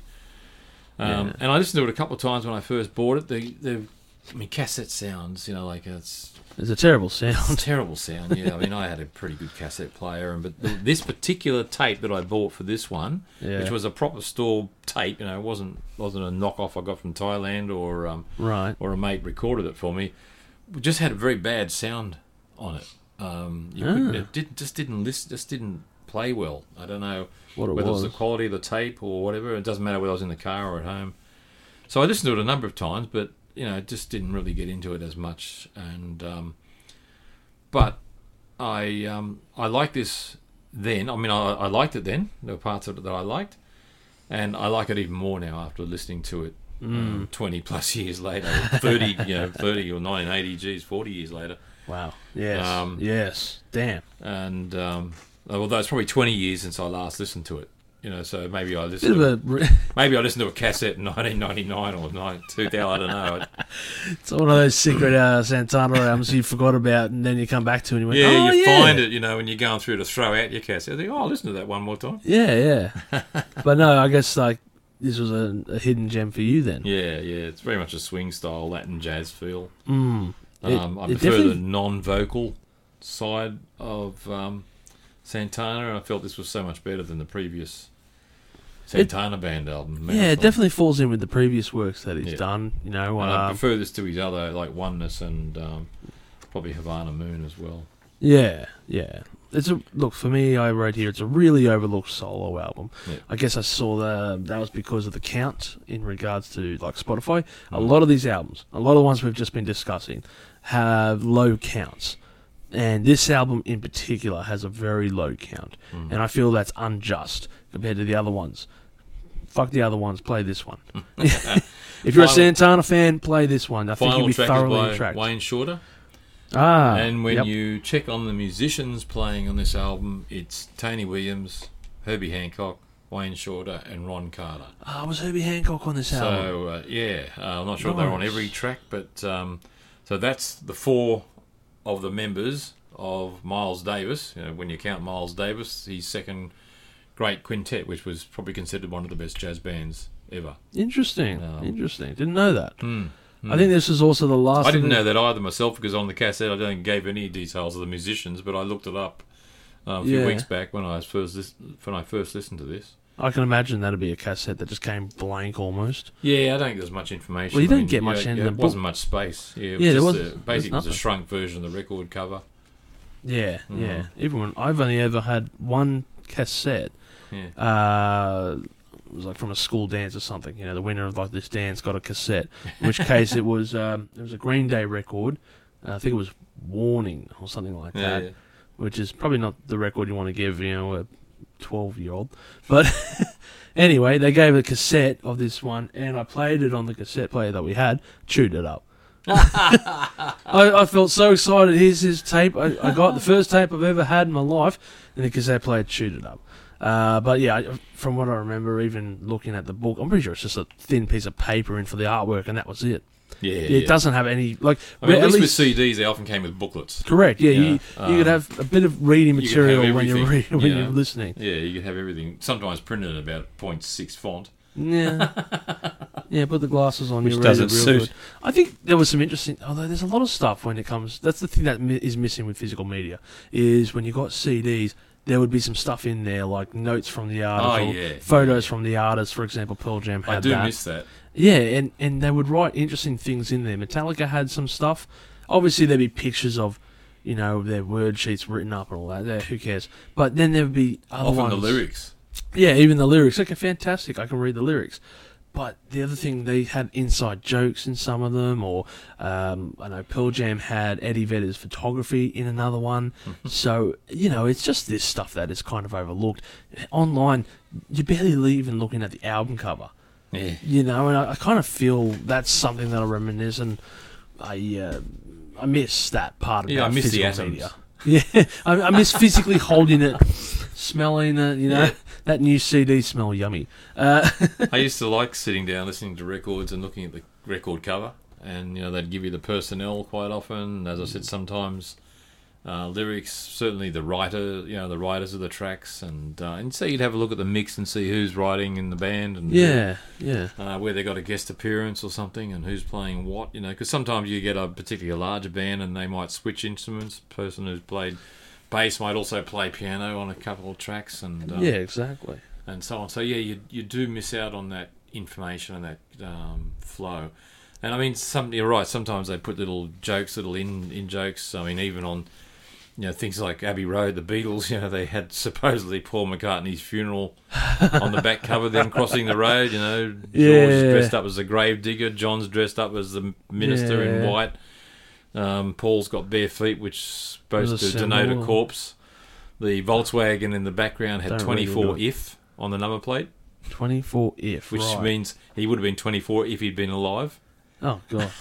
or 28 if I'm not sure. It could be 28. Well, he died at thirty four, so it would have been twenty four. no, Paul McCartney is oh, Paul supposed to be. McCartney. Yeah, he's- oh, Paul yeah. McCartney. Right, right, Yeah. right, right, right. Yeah. So in 1909, Well, he's 1969 or 70, when that was done, he probably uh, 28. Yeah, it would be 28. 28. if. Yeah, it wouldn't be 24, definitely not. Yeah, yeah, because John uh, John Lennon was 40 when he was. Well, we'll Killed discuss in that on the other episode as well in regards to live listener race, where we discussed uh, the Beatles, Rolling Stones, and Jethro Tull. Uh, where we, I think they said they met in 1959, so something like that. yeah, yeah. yeah, yeah. So I mean- mathematically, they can't be 24 at 1969.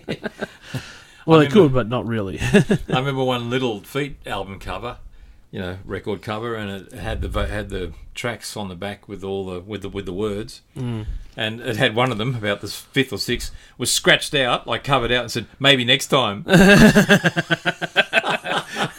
they did. They put it on another album. I don't know it was the next one, but but I thought. Obviously a joke. I mean, if you were going to design the cover, you wouldn't put all that on and say, "Oh, Yeah. hang on, we're not going to put that track on." yeah. Oh, we've just printed a million or half a million covers. Yeah. I always thought to myself, you know what? If if I was doing an album cover, I'd want to get like the guy from the Mad Artist who does the fold-ins. Oh yeah, yeah, Al, what's his name? Al Jaffee or whatever. Oh, yeah. Uh, imagine that having your album cover do a fold-in to do the actual. Yeah, but that'd be the last cover. one and only time, wouldn't it? Yeah, Your album yeah. cover would be. Oh, but think about it. That'd be that'd be next level. I don't think anyone's done something like that for. Well, uh, there were look you album know, cover. There were some really creative album covers. You know, I mean, Hmm. Led Zeppelin three had the thing on a spin. You know, like you, you, had these holes in Oh, the cover, and you yeah, could spin yeah, this the thing symbols. around. Different symbols would come up, and yeah, uh, Zoso and all the yeah, rest. Yep, yep, yep. um, you- small faces, ooh la la. You'd pull the, you'd push down on the top of it, and there was a man on the front, and his eyes would change, and his tongue poke out or something. Oh, okay. Rolling Stones famously with sticky fingers when you opened up the cover, popped a tongue, which looked very phallic. There was also, I think, Tool with Ten Thousand Days, and they had album artwork, but with glasses. And I think when you viewed it through the glasses, uh, you would see something in the pattern of the album artwork. They were very, Yeah. Well, because Sticky Fingers was the one originally with the zipper, and you undid the Yeah. zipper on the front, and out popped the tongue. And they decided that was a bit too risque. So when they and also that damaged the record in in transit and um, oh, you because know- it shrunk, didn't it? well no the, the, the it was a proper zipper. right. So if you stacked your albums top, yeah, which you Oh. shouldn't do anyway. yeah, But if right. you stacked it that way, and they were often stacked that way for transport, yeah. um, it They would, would damage damage the album, bend the album, and Oh, um, okay. Didn't so know that. they, and also got banned, of course, in the US and other places where they're a bit more, um, you know, Conservative. sensitive about those kind of things. Other What is it? Uh, what, was, what was the quote I heard from them? Um, conservative in public, but freak in, the, in private. well, the the Sticky Fingers that album was then later released. Uh, minus the zipper, and Okay. they're probably rare covers now. They're probably worth money if you can get hold of them. But um, when Yeah. you it just had a pull apart part, and just showed a pair of like a man's underpants, and it had uh, an apology from Andy Warhol et al. or something like that. I think it might have been Andy Warhol designed Jeez, that. yeah, okay. So it just Warhol. had that printed on the underpants. Wow. yeah, because there was a lot of um seventies albums that were recalled and and had different album covers. Beggars Banquet was another Yeah, one. yeah, that's right. um, for whatever, two whatever completely reason, that was different- just a cake on the fucking cover. What? Why would they recall it? I don't know. Anyway, but yeah, God Save the Queen was another one with Yeah. uh, Sex Pistols again. So I mean, look, there's a whole bunch of um, artists when it comes to that, and they got some physical media. But anyway, tangent aside, um, on the whole, a great effort. This album, Yeah. I. I love I love this this album was really uh, quite probably the biggest surprise out of this lot. Um, I'll probably not going to rush back to hear it, but I will definitely go back to listen to it at some stage. You know, if you wanted to hear Carlos do jazz, this is it. Yeah. You know, Shere Khan the Tiger, the Wayne Shorter track was a standout for me. I think this is his last solo album in his Sanskrit title of uh, Devadip. yep, David Carlos Santana. So, Yeah. yeah, I gave this one a Carolina Reaper. I thought it was worthy of it. Yeah, I I did too. Yeah, Carolina Reaper. Yeah, yeah, good one, good album. Yep. Definitely the first two tracks for me, I think, were the best. But yeah, no, it was a very good album.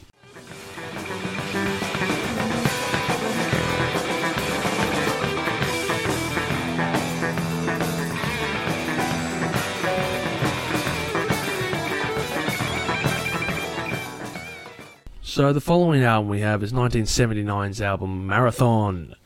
Um, What quite- about Oneness? We've done. have I mixed up the?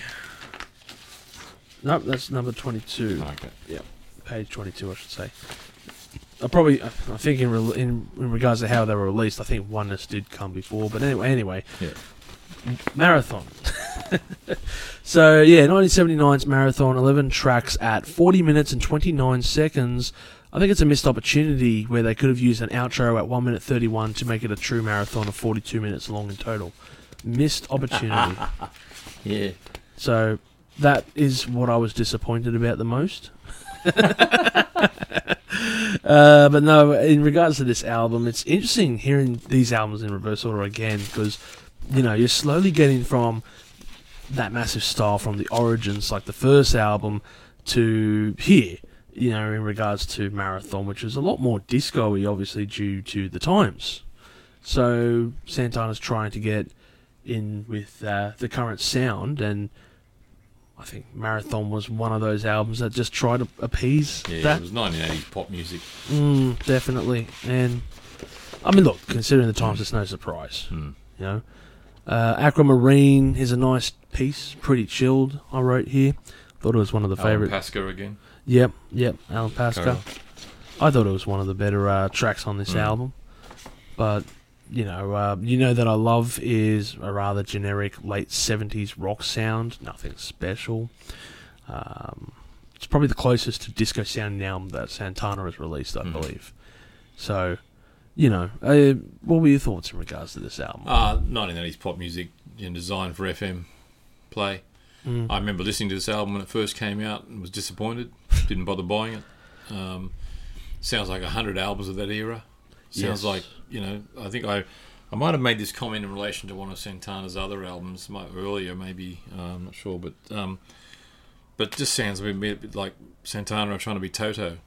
Toto, the band, you know, like Toto. the band that was just that was made up of studio musicians, yeah, right. and um, you know, had a song. I think well, there was "Why the Tiger." Was that one of theirs? Um, you know, Toto, um, no, no. Hold the line. Africa. Yeah, that's right. Yeah. yeah, yeah. Uh, there ain't no hold the line here, is there? There's no They cover. just sound like hundred albums of that time. Short Yeah. poppy tracks, playing If- to an audience. Um, if this didn't have the Santana name to it, you'd Nah. probably mistake it for several other artists at the time. Look, the comment I made: good guitar, naturally. Mm, yep, yep.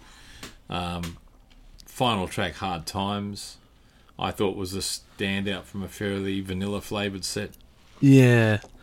It's definitely nothing to write home Aquamarine about. was good too, but Yeah, there was nothing special this album. yeah. Yeah, it. The thing is, it on paper it seems like a good pairing, disco and Latin rock. Hmm. But you know, it, seems like that should work. It should anyway. But for some reason, this just sounds very average, and Yeah. it's like no effort went into this. Yeah. They just went through the motions to put out an All album. care but no responsibility. Yeah, yeah, we're, we're contractually obligated to write an album, and we're going to. So, unfortunately, Marathon is the byproduct of that. So, yeah, very. Sorry to see them finish off the 70s, which they started so strongly, Oh, yep. yeah, um, and went downhill.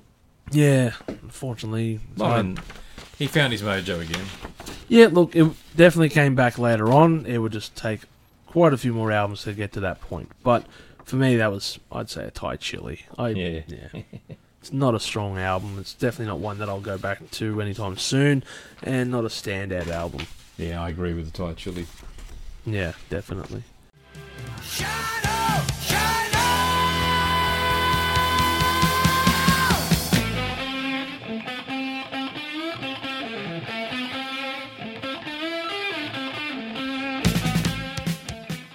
All right. We go into another solo album Oneness, Silver Dreams, Golden Reality, 1979.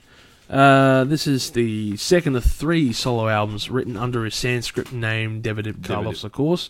Um, Yeah, well, by the early '80s, I think he'd split from Chinmoy, or, you know, because actually I noticed on um, one of his later albums, um, Chinmoy yes. was a wrote the track, Ah, yes, yes, yes. um, and I assume that's probably his, um, you know, I- muse at the time or whatever, you know, whatever you call it. But um, but I did read somewhere that he and his wife fell out with that guy, and I thought it was his wife's like um uncle or something like that. yeah, it I was can't some remember kind the of connection. I know that they were introduced, and uh, it might have even been John McLaughlin, the guitarist. Right, yeah. uh, the jazz guitarist. Um, okay. Uh, Okay. Very good, very good guitarist, and still producing, and still you know, still bringing out albums. Although I think he talked about retirement not that long ago.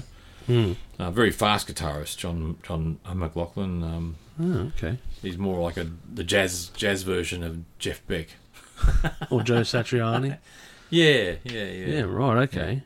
Well, it's good to hear that he still keeps going. But I think John McLaughlin may have introduced. John McLaughlin worked with Miles Davis and Wayne Shorter. he was on Ah. Bitches Brew. oh, okay, okay. Yeah. He's still around, is he? Yeah, yeah, yeah. Shit. Oh, yeah, yeah. Yeah, right, okay. Yeah, I mean, like, I, I don't know much about his Sanskrit era. Um, from what I understand, it was a spir- spiritual thing, and I don't really care to go in f- any further into looking into that.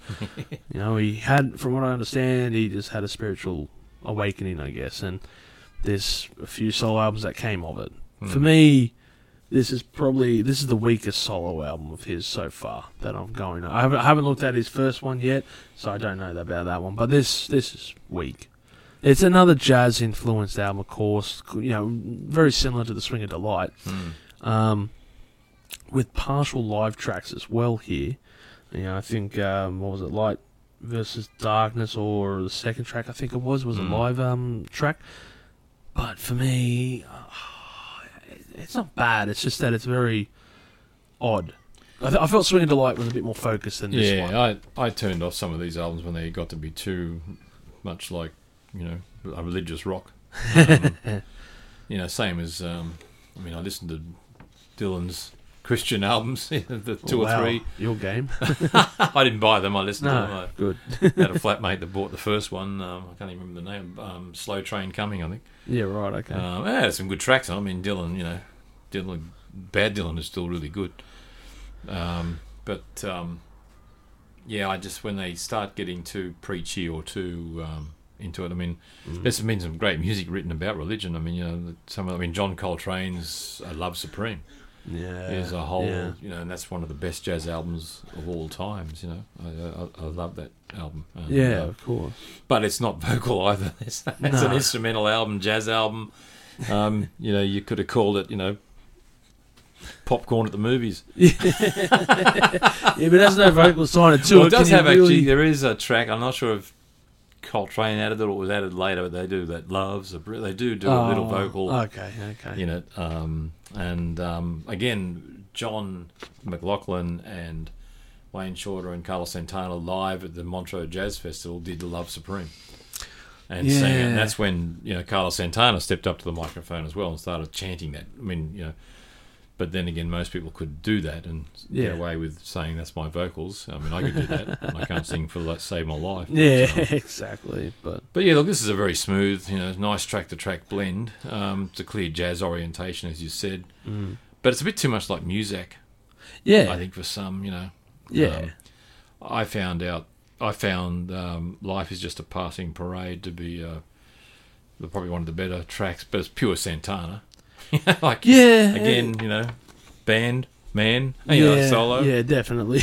Know, The yeah, look, I mean, I I couldn't really say anything truly stuck out. It kind of all blended into a Mm. kind of psychedelic tunes with a few jams in some of them. Um, I felt it was definitely a lot more in the lines of jazz, uh, freeform jazz, I should probably Yeah, yeah. say, because it just, I mean, most of these tracks are also you know forty seconds long.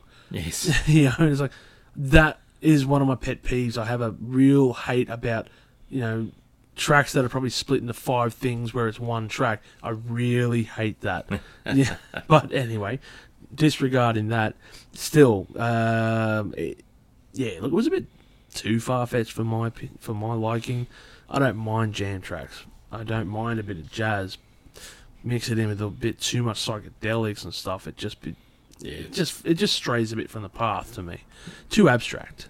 It's a good album for a Sunday afternoon nap. yes. yep, I'll take that. I'll Fall take asleep that. by track three, wake up when it stops. Yep, that's fair. yeah, these are the sounds of rain. No, no, no. I got oneness. Don't worry about it. Sorry again, Carlos. Yeah. If you're Still- listening. Yeah, if you're listening, I know you are. You wrote to me the other week, but um, he said please ease up and not. You know, Yeah, don't be so hypercritical. Yeah, exactly. Bastards. Uh, but no, no, look, it's, it's still decent. I, Yeah, look, it's- I, I'm glad I heard it. Yeah, yeah. That's oh, I- yeah, it's you know. not an unpleasant album. No, no, it's not unpleasant. Um, I'm not disappointed with listening to it. I'm just not probably going to rush But back to yeah, it. I Swing of guess. Delight was definitely the. Yeah, that was that would be my yeah. Out of the solo albums I've heard so far, that's the one I'm going back to. Uh, Ghost Pepper for me. Uh, yeah, yeah. I, um, I think I gave it a Thai chili, but yeah, Ghost Pepper. I, I'd agree with that. Yeah, perfect.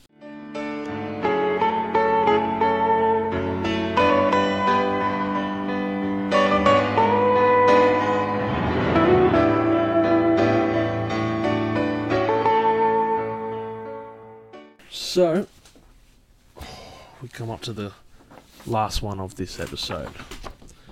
We have uh, the album cover of Inner Secrets 1978 with part of the band anyway. Mm, yeah, that's right. So- yeah, yeah, there are. There we go. We tied it back in. So this is, I think, as you were saying, there's a few photos, of course, of Santana throughout the years on different albums, but I believe this is probably the only one with his with part of the band. Yeah, all applauding, all pointing at Carlos. Yeah, exactly. Yeah, that's the thing. Santana. Oh, thank you, Santana. Thank you. Yeah, thanks. Thanks for allowing us to be on this album. Thanks for writing every track on here. house.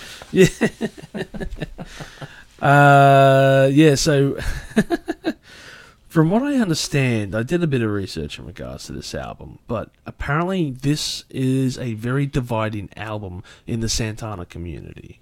Uh, as he shifted in style away from that Latin jazz and fusion uh, rock to this. So, what are your thoughts in regards to it? Yeah, this is the album that I got. I mean, I didn't. You know, this is the album that I listened to when it first came out, um, and it's the album that probably made me disregard some of his later material in the next you know decade or so because I thought that he'd, he'd lost that Latin jazz Yeah. fusion blues style. You know, I mean, he's got a wonderful guitar sound, and he's got this, you know, um, like a lot of great guitarists, I suppose, quite a unique sound himself. Um, But on this, it was just, you know, um, It's lost. pop. Yeah, uh, and look, he's got Buddy Holly's "Well All Right." That was a big hit for him, um, Mm, yeah. and um, that was covered by Blind Faith oh, in okay. 1969 on their one and only studio album. Yeah, right. Um, okay. So Steve Winwood singing that there, and uh, and they did a good version of Well Alright. It appeared on one or two other albums. I think a couple of live tracks. Um, I probably saw them live around about then, and they were doing Well Alright on that um, particular tour. I mean, I wouldn't have heard that song if it hadn't been on the Blind Faith album because I never heard the Buddy Holly version until after I'd heard um, Ah, Blind Faith. okay. Um, but this is the album I wrote where it feels like Santana meets Toto. Ah, yes, know, yes, um, yes. I can see that with I can see that with this album in um, particular.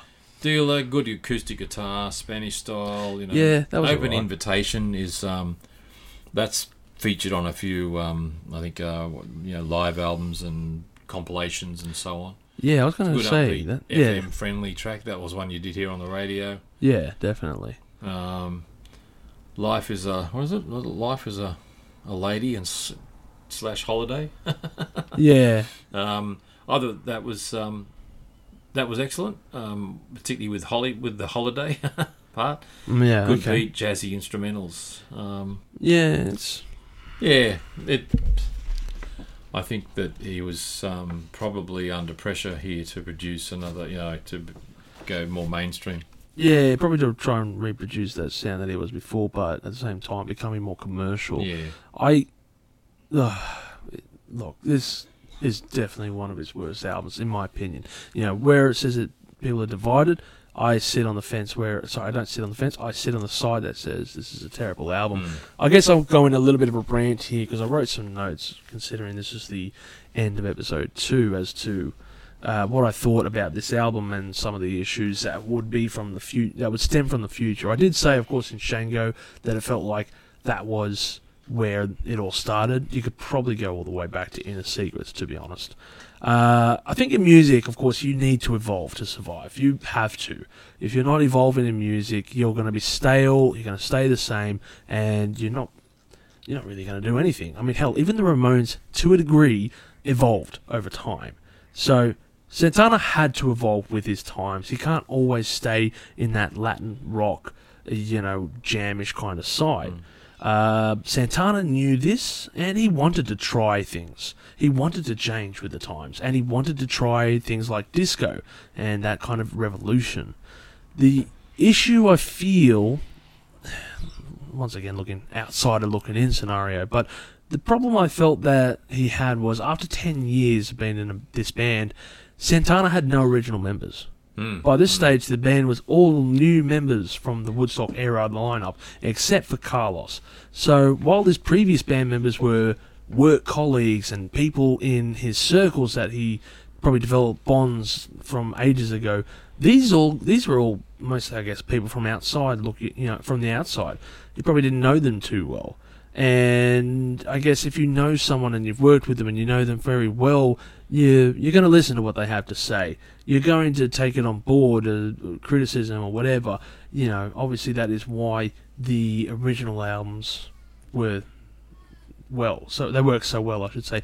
But I feel like whatever these musicians were that came in from Inner Secrets onwards probably didn't push him too much because obviously Carlos Santana is Santana and it just the album gets lazy it lacks any focus it is generic disco rock and yacht rock and all the yeah all those bad genres that people associate with that it is this album you know even the album cover lacks imagination Yeah. so i feel this was a cash grab maybe by the record execs but at yeah, the I same this time was one of his weakest albums, and this is the one that as I said, probably turned me off listening to Santana for quite a few years. Mm, So when future albums came out, I'd listen to a bit of it if I could, but I wouldn't race out and spend my hard earned on it. No, and I could only imagine why you wouldn't. You know, Yeah. when you listen to this album, I just, it's not there. I mean. I've gone back and you know with with the online, you know, with Spotify, Apple Music, and so on. You can go back and listen to this stuff now, and I've done that with quite a few Santana albums. Listen Yeah. to ones that I thought "Oh, I never really listened to that much, but I Yeah. didn't mind what I'd heard. Inner Secrets was one I don't think I ever went back and listened to until I listened to again until I was doing this because I just thought, yeah, okay, I know the track well all right, and one or two others, but um, yeah, open invitation, but but that's really about it. There was Yeah. just nothing else going for it on this album. yeah, no, There's barely anything going for he it. He was being pushed into a, a formula. Um, you know, they were. I, I don't know whether I haven't read about how he met the musicians and how they replaced and so on. I, I knew how he lost most of the other ones, yeah, often through drug and um, you know just personality clashes and things like that. But um, um, when I say lost, they didn't die. They just left the band because Yeah, he they- they- drug users in his yeah. band. Um, well, this he was trying to keep fairly clean at the time. But um, yeah, this just seems like a bunch of um, you know largely white studio musicians um, Yeah. coming in and just you know playing along and and Carlos would come in and overlay some guitar yeah, definitely, definitely is. It's a play it safe record. yeah It just doesn't push the boundaries the like choice of material you know one chain I think yeah it's an old song obviously even then Yeah, you know, Um, it's very safe covers even. Yeah. Um, I mean, it's nothing like the stuff that we'll cover in part three, the reasons that really made him. Yeah. Uh, but yeah, it's by the books. It's just cookie cutter crap. like you said, it, it sounds like Toto. Yeah, this is uh, Santana holding the line, if you will, uh, Yeah. in regards to what he will make. So it was unfortunate. I don't like this album. I definitely would rate it a jalapeno.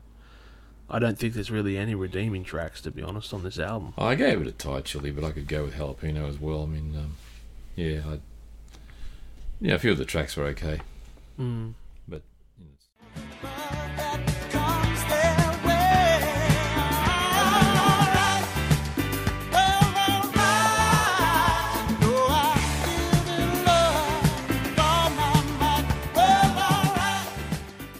But are they covers or are they originals? well I don't think much of it's original anyway is it yeah, Um, probably half the album is covers. Yeah, I mean, there's Life is a Holiday, Life is a Lady and Holidays, um, Santana, Yeah, yeah. Lambert, you know. Oh, um, look, I mean, I guess even his earlier stuff was half, pretty much half originals and half covers. Anyway. yeah, no, nothing wrong with that. I mean, some of the best bands around, you know, did largely, I often did largely under, um, did largely cover albums. You know, the, Yeah. Allman Brothers band, which I've mentioned before, and I really love.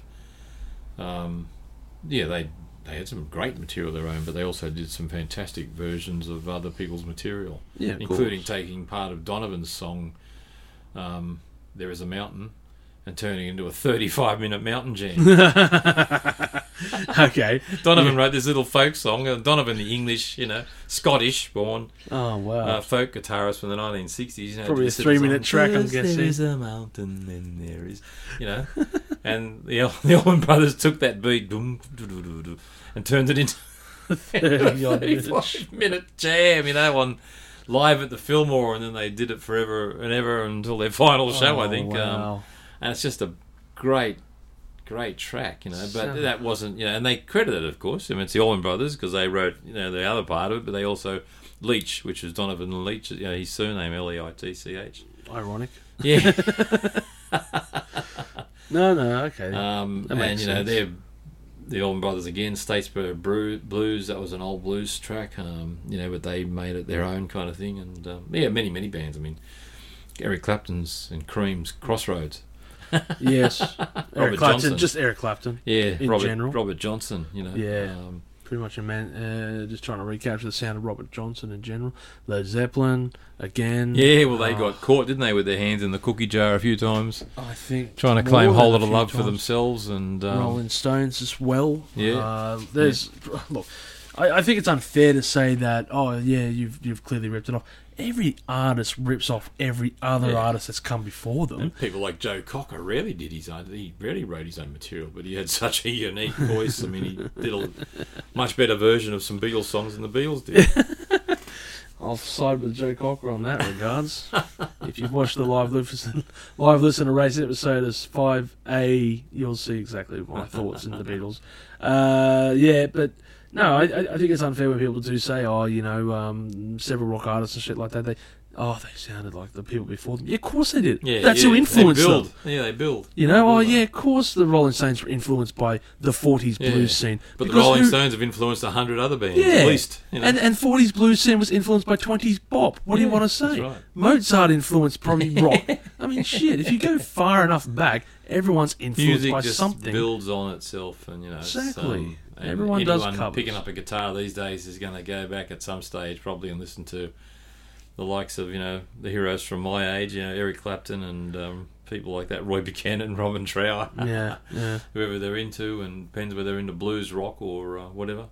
Well, I think even when you're starting off as a musician, the first thing you're going to do is not play your own song. You're going Yeah. to learn to play the song you like. That's right. So, you know, of course, you're always going to be doing some cover. Yeah, a lot of bands, their first album contains a lot of covers, and then Mm. they go into like Creedence Clearwater. Uh, they did that. You know, John Fogerty went on to write just about every track they ever did after that. But And their first album had a Susie Q and a couple of other standard Yeah. kind of hit. I Put a Spell on You was on it. Yeah, that's right. but that's a fine way to show off your skills. Is like you know this song, we're paying homage to the artist that has influenced, and we and you will know And what we will That's the change it stuff to. we've been playing in little clubs and bars for the last year or two or three. Yeah. Um, and some record executive heard you and said, come in and record some material, you know. Yeah, yeah. Can we do some of our own? Oh, yeah, maybe. No, we only want that cover. That's it. You know.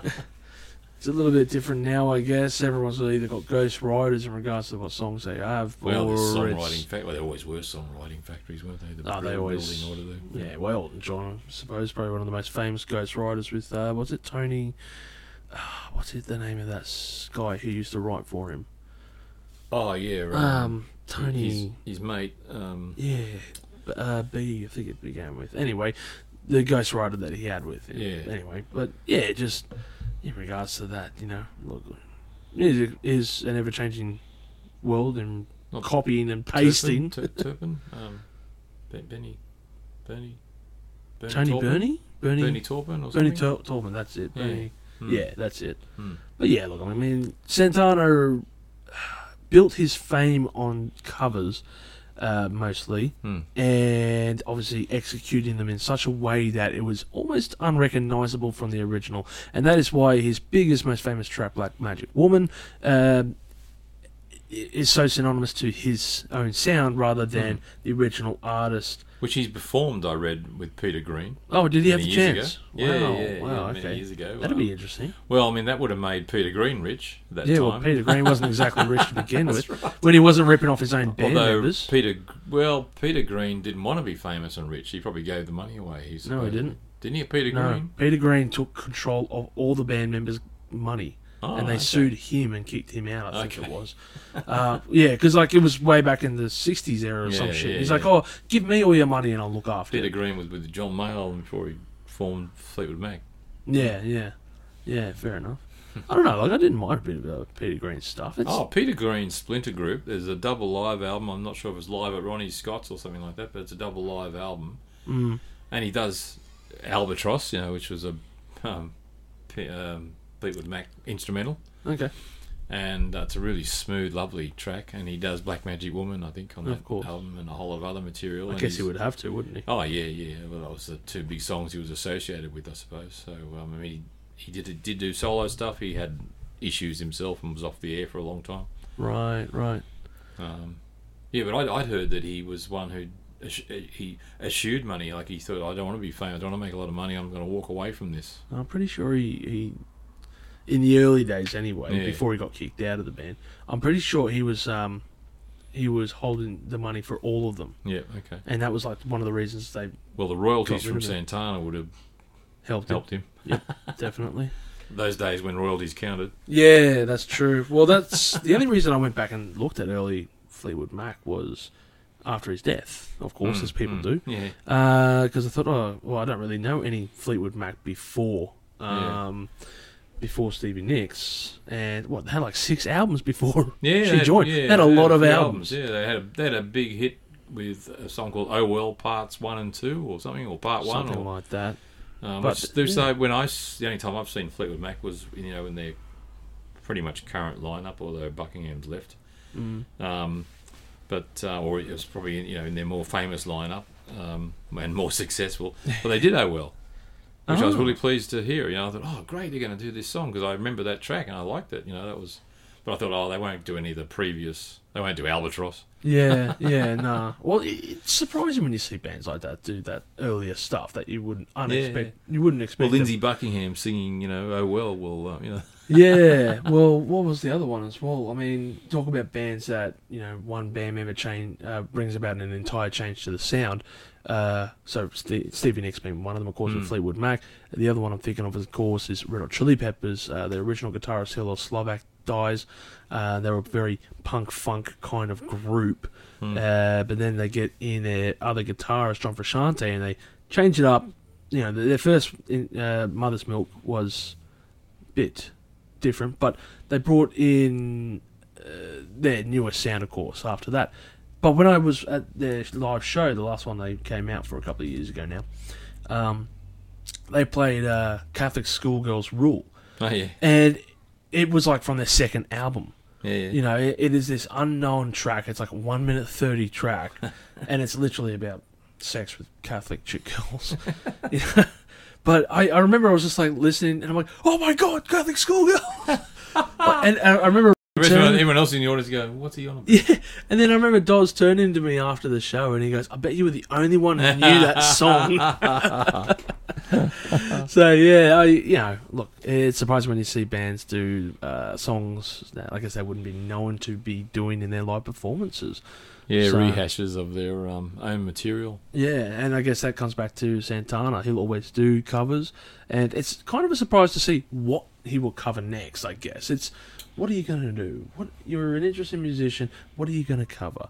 You know? Yeah, look, he had a unique in uh, that Latin jazz blues and some rock infusion, you know, and um, I think he kicked off a whole lot of other, you know. Mm. Um, He it's, created a um, movement, pretty much. Yeah, yeah. Um, Los Lobos, I think you know has some. They're much harder rock. They're a good band. Yeah, they are. they're more focused on the rock Yeah. scene, the rockabilly Um, sound. And even bands like you know the Black Keys, you can see a little bit of that kind of. Um, they're not you know Latin jazz or anything like that. Not, but um, yeah, I can just see some of. I don't know that kind of influence. I think. Yeah, there's a, there's there's definitely a lot of sounds in regards to what he well what he's influenced, I should say. Uh, maybe not so much his '80s material. Yeah, yeah, that's right. I think he was trying to be. He was He trying, was trying to, be someone up. he wasn't. Yeah, like in the seventies, he was he was a trailblazer. But by the time he was in the eighties, he was trying to catch up, Yeah. as was a lot of seventies musicians, as we said at the beginning of this episode. Um, you know, when I look back at this, there's a lot of albums I did not think about listening to. I always thought when it came to seventies artists and their eighties decade, it was always terrible Yeah, it just is the lull of their careers for a reason, and for most of it, yes, it was a lull well, in someone probably became too famous, too rich, too early. Yeah, and this this uh, this review, I'm glad. Look, I'm glad I listened to these albums. I wouldn't say there was one album I was so disappointed to. I I hated to the degree I wish I didn't listen to it. Not one, not one. But you know, there's obviously albums that I am not going to go and replay. Shango was one of them, for example. But then there's albums that I was so thoroughly impressed Hmm. that I wouldn't have even thought I about really playing. enjoyed his solo material this time around. And See- you know, you look at, as I said earlier, um, at least he's bringing out new material and all that, even though some of it may not be as up to standard or as good as. Mm. Uh, I mean, he could have probably made himself extremely wealthy. I don't know how wealthy he is, but wealthier. Well, he's wealthy. Um, you know, by just touring the first three albums for the rest of his career, Yeah, and just having a band now and going out and playing, you know, a selection of those tracks with a couple of extras thrown in, you know, a couple of cover tracks or something, you know. Yeah, definitely. Um, but um, he didn't. You know, he kept on. he kept pushing on, which is always a look. I I appreciate the fact that he did. You know, whether or not it was the best of things to do, but I can appreciate what he did. Yeah. But yeah, look, there's definitely a couple of albums there that I would. I'm glad that I did have a look at in regards to. I would probably listen to again. Hmm. Swing, uh, the Swing one, for example, Yeah. was an album that I thought was very solid, as well as uh, Zebop, which is an album that I remember Hmm. looking at going, that looks like shit. Yeah. I am not going to listen to that, and I'm glad I did. I Yeah. am very glad I did. So, yeah, you know, just says here his value is 120 million dollars. Oh, okay, that's probably That US as well.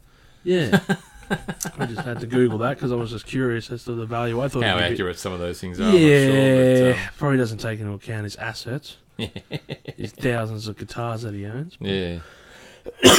Oh, sorry, but I think that'll bring about the end of episode two there All right. for uh, recording. So, was thank you for joining That's us all on this uh, Santana-ish episode. Look forward to um, our final. Our final and conclusion to part three. That's gonna be um, that's gonna be a hard one. yeah. Can't wait. So, of course, uh, probably about six weeks from now, I'd say maybe eight. I'll bring out part three, and that will be the con- the clu- uh, Conclusion. conclusion of Santana's rankings of the albums as we close out the last ones. I think it's from Moonflower to the very first album of Santana. Mm-hmm. So join us in eight weeks' time when we release that episode. And as always, everyone, you have a great day and make sure to stay spicy out there. Thank See you later. Thank you for watching this video. If you have enjoyed it, please consider liking it and sharing it with your friends. And also don't forget to subscribe to our Chili Con Carnage crew to stay updated on our newest videos. We're also on Facebook, Instagram, and Twitter at Live Listener Race. Please join us on those media platforms for all kinds of updates and discussions regarding music. And as always, stay spicy.